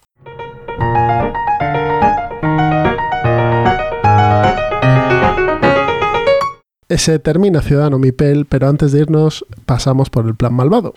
Yo voy a empezar con un party. Normalmente no hemos traído muchos parties aquí, ¿no? No, alguno ha caído, pero poco, es verdad, ¿eh? Sí que me ha venido poco. Los parties que se juegan con adultos también se pueden jugar con niños, sí. Y además y son tremendamente divertidos. Dime. Intentamos en el plan malvado meter mucho tipo de o sea, abarcar mucho, sí. Hasta Wargames hemos metido aquí en el plan malvado, porque, a ver, con niños de 12 años puedes jugar con cosas muy avanzadas, mucho más que con un niño de 6 años. Entonces intentamos meter juegos para abarcarlo todo. Pues hoy toca un party, hoy toca ser rápido con la mano y con el ojo, porque hoy vamos a ser el jefe del clan Aguamombo, creo que es, porque vamos a jugar a Jungle Speed, ¿no? Seguro que muchos de vosotros lo conocéis. Jungle Speed es un party bastante conocido y bastante extendido. Creo que lo edita Asmodee es un juego de agudeza visual. En el centro de la mesa va a haber un tótem que llaman, es una pieza de plástico o de madera, dependiendo de la versión, con una forma así cilíndrica ergonómica, para poder cogerla bien. Y el juego consiste en ir sacando cartas de un mazo que tienes, y cuando tu carta coincida con la de otra persona tienes que ser lo suficientemente rápido para coger el token y quedártelo. Entonces esa persona se quedará con tu descarte de cartas y su mazo aumentará. Como habréis pensado, el juego consiste en quedarte sin cartas. El que antes se quede sin cartas gana la partida. Este juego es muy divertido cuanto más gente haya, porque claro, sí, da la posibilidad de que una carta, que son símbolos, son símbolos un poco difíciles de ver además. Un poco no. Y que engañan bastante. Sí. O sea, yo este juego, vamos, si no saco espuma por la boca, poco me falta. Yo este juego, o sea, mis hijos terminan con uno sin cartas, otro con una y yo con un mazo de 50, todas. Claro. O sea, es que se me da, pero vamos, horrible. Horrible. Con este sufro. Y encima cuando veo algo soy el más lento de todos. Tiene unos símbolos de estos de test de psicológico. Sí. Entonces, bueno, pues nada, cuando sacas la carta y otro jugador saca la misma carta que tú, que salen todas las cartas de los jugadores a la vez, tienes que ser el más rápido para coger el tótem. Sí, es aconsejable que todo el mundo juegue con las uñas recién cortadas. Sí, o con guantes de goma. Porque los arañazos son impresionantes. Pero bueno, es muy divertido el juego. Sí, luego tiene algunas variaciones de las reglas, como cartas que hacen que, bueno, pues que si sale un color, los colores pues también los cojas, o las formas, o ahora mismo si sale esta carta nadie puede coger. Bueno, tiene alguna reglita más, pero el manual tiene 2 hojas o 3 hojas, no tiene mucho más, y hay mucho dibujo. O sea, es un juego muy sencillo. ¿Qué tiene de bueno? Pues para empezar, la habilidad ojo-mano. Para los críos eso está fenomenal, que puedan identificar y ver, que se les abra el campo visual para ver todas las cartas a la vez, aparte de la suya, y sean lo suficientemente hábiles para coger con la mano. Para los niños más pequeños está muy bien. Aconsejo, junto con este juego, el Acuity también, del que ya hablamos, creo, sí, que en el primer episodio. En el primer episodio hablamos de Acuity. Es un juego muy de este estilo también. Y bueno, pues velocidad mano-ojo, y sobre todo que se fijen. Mi hijo, por ejemplo, pequeño, se nota que todavía tiene algún problema porque confunde alguno de los símbolos. Entonces él además es bastante más vivaracho que la hermana, entonces él lo que quiere es coger el tótem lo antes posible, ¿no? Cuando ve y se queda ahí a medias y con la mano ahí, pero claro, aquí si coges el tótem cuando no te toca también te penaliza. Entonces, pero bueno, sí, es un juego muy sencillo, tiene 100 ediciones y es recomendable, barato, y estos juegos party al final todo el mundo se lo pasa bien. Sí, y son de los que caben en la maleta para cualquier viaje, lo sacas en el hotel y sale con facilidad. Esto es un rato después de comer o antes de ir a cenar. Sí. Y esto ha sido lo mío por hoy, Jungle Speed, así que todo suyo. Muy bien, pues yo paso ahora, pasamos de un party a un euro medio. Un clasicazo. Un clasicazo, efectivamente. Un clasicazo, pero que con niños funciona muy bien. Hablamos del Tikal.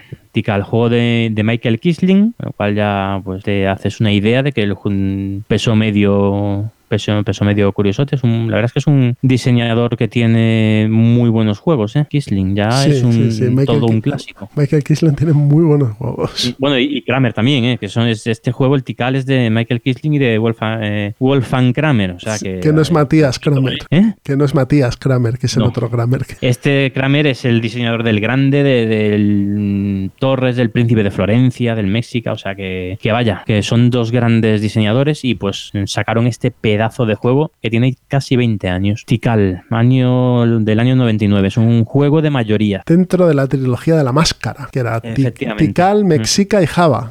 Eso es, sí. Y quizá, hombre, dicen que este es el mejor de los tres, pero bueno, eso ya para gustos hay colores.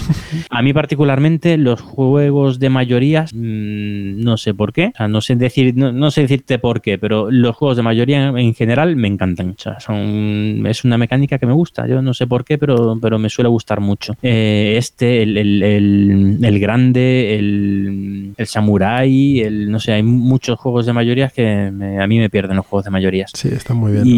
Y este en particular, de mecánica, es muy sencillo, y además tiene un factor de exploración que a los niños también les gusta mucho, porque en cada turno se va a ir poniendo una loseta del bosque, de la selva mexicana, que estás explorando, ¿no? En busca de... Para que os hagáis una idea, los jugadores son exploradores de las selvas recónditas de Sudamérica. Centro Europa.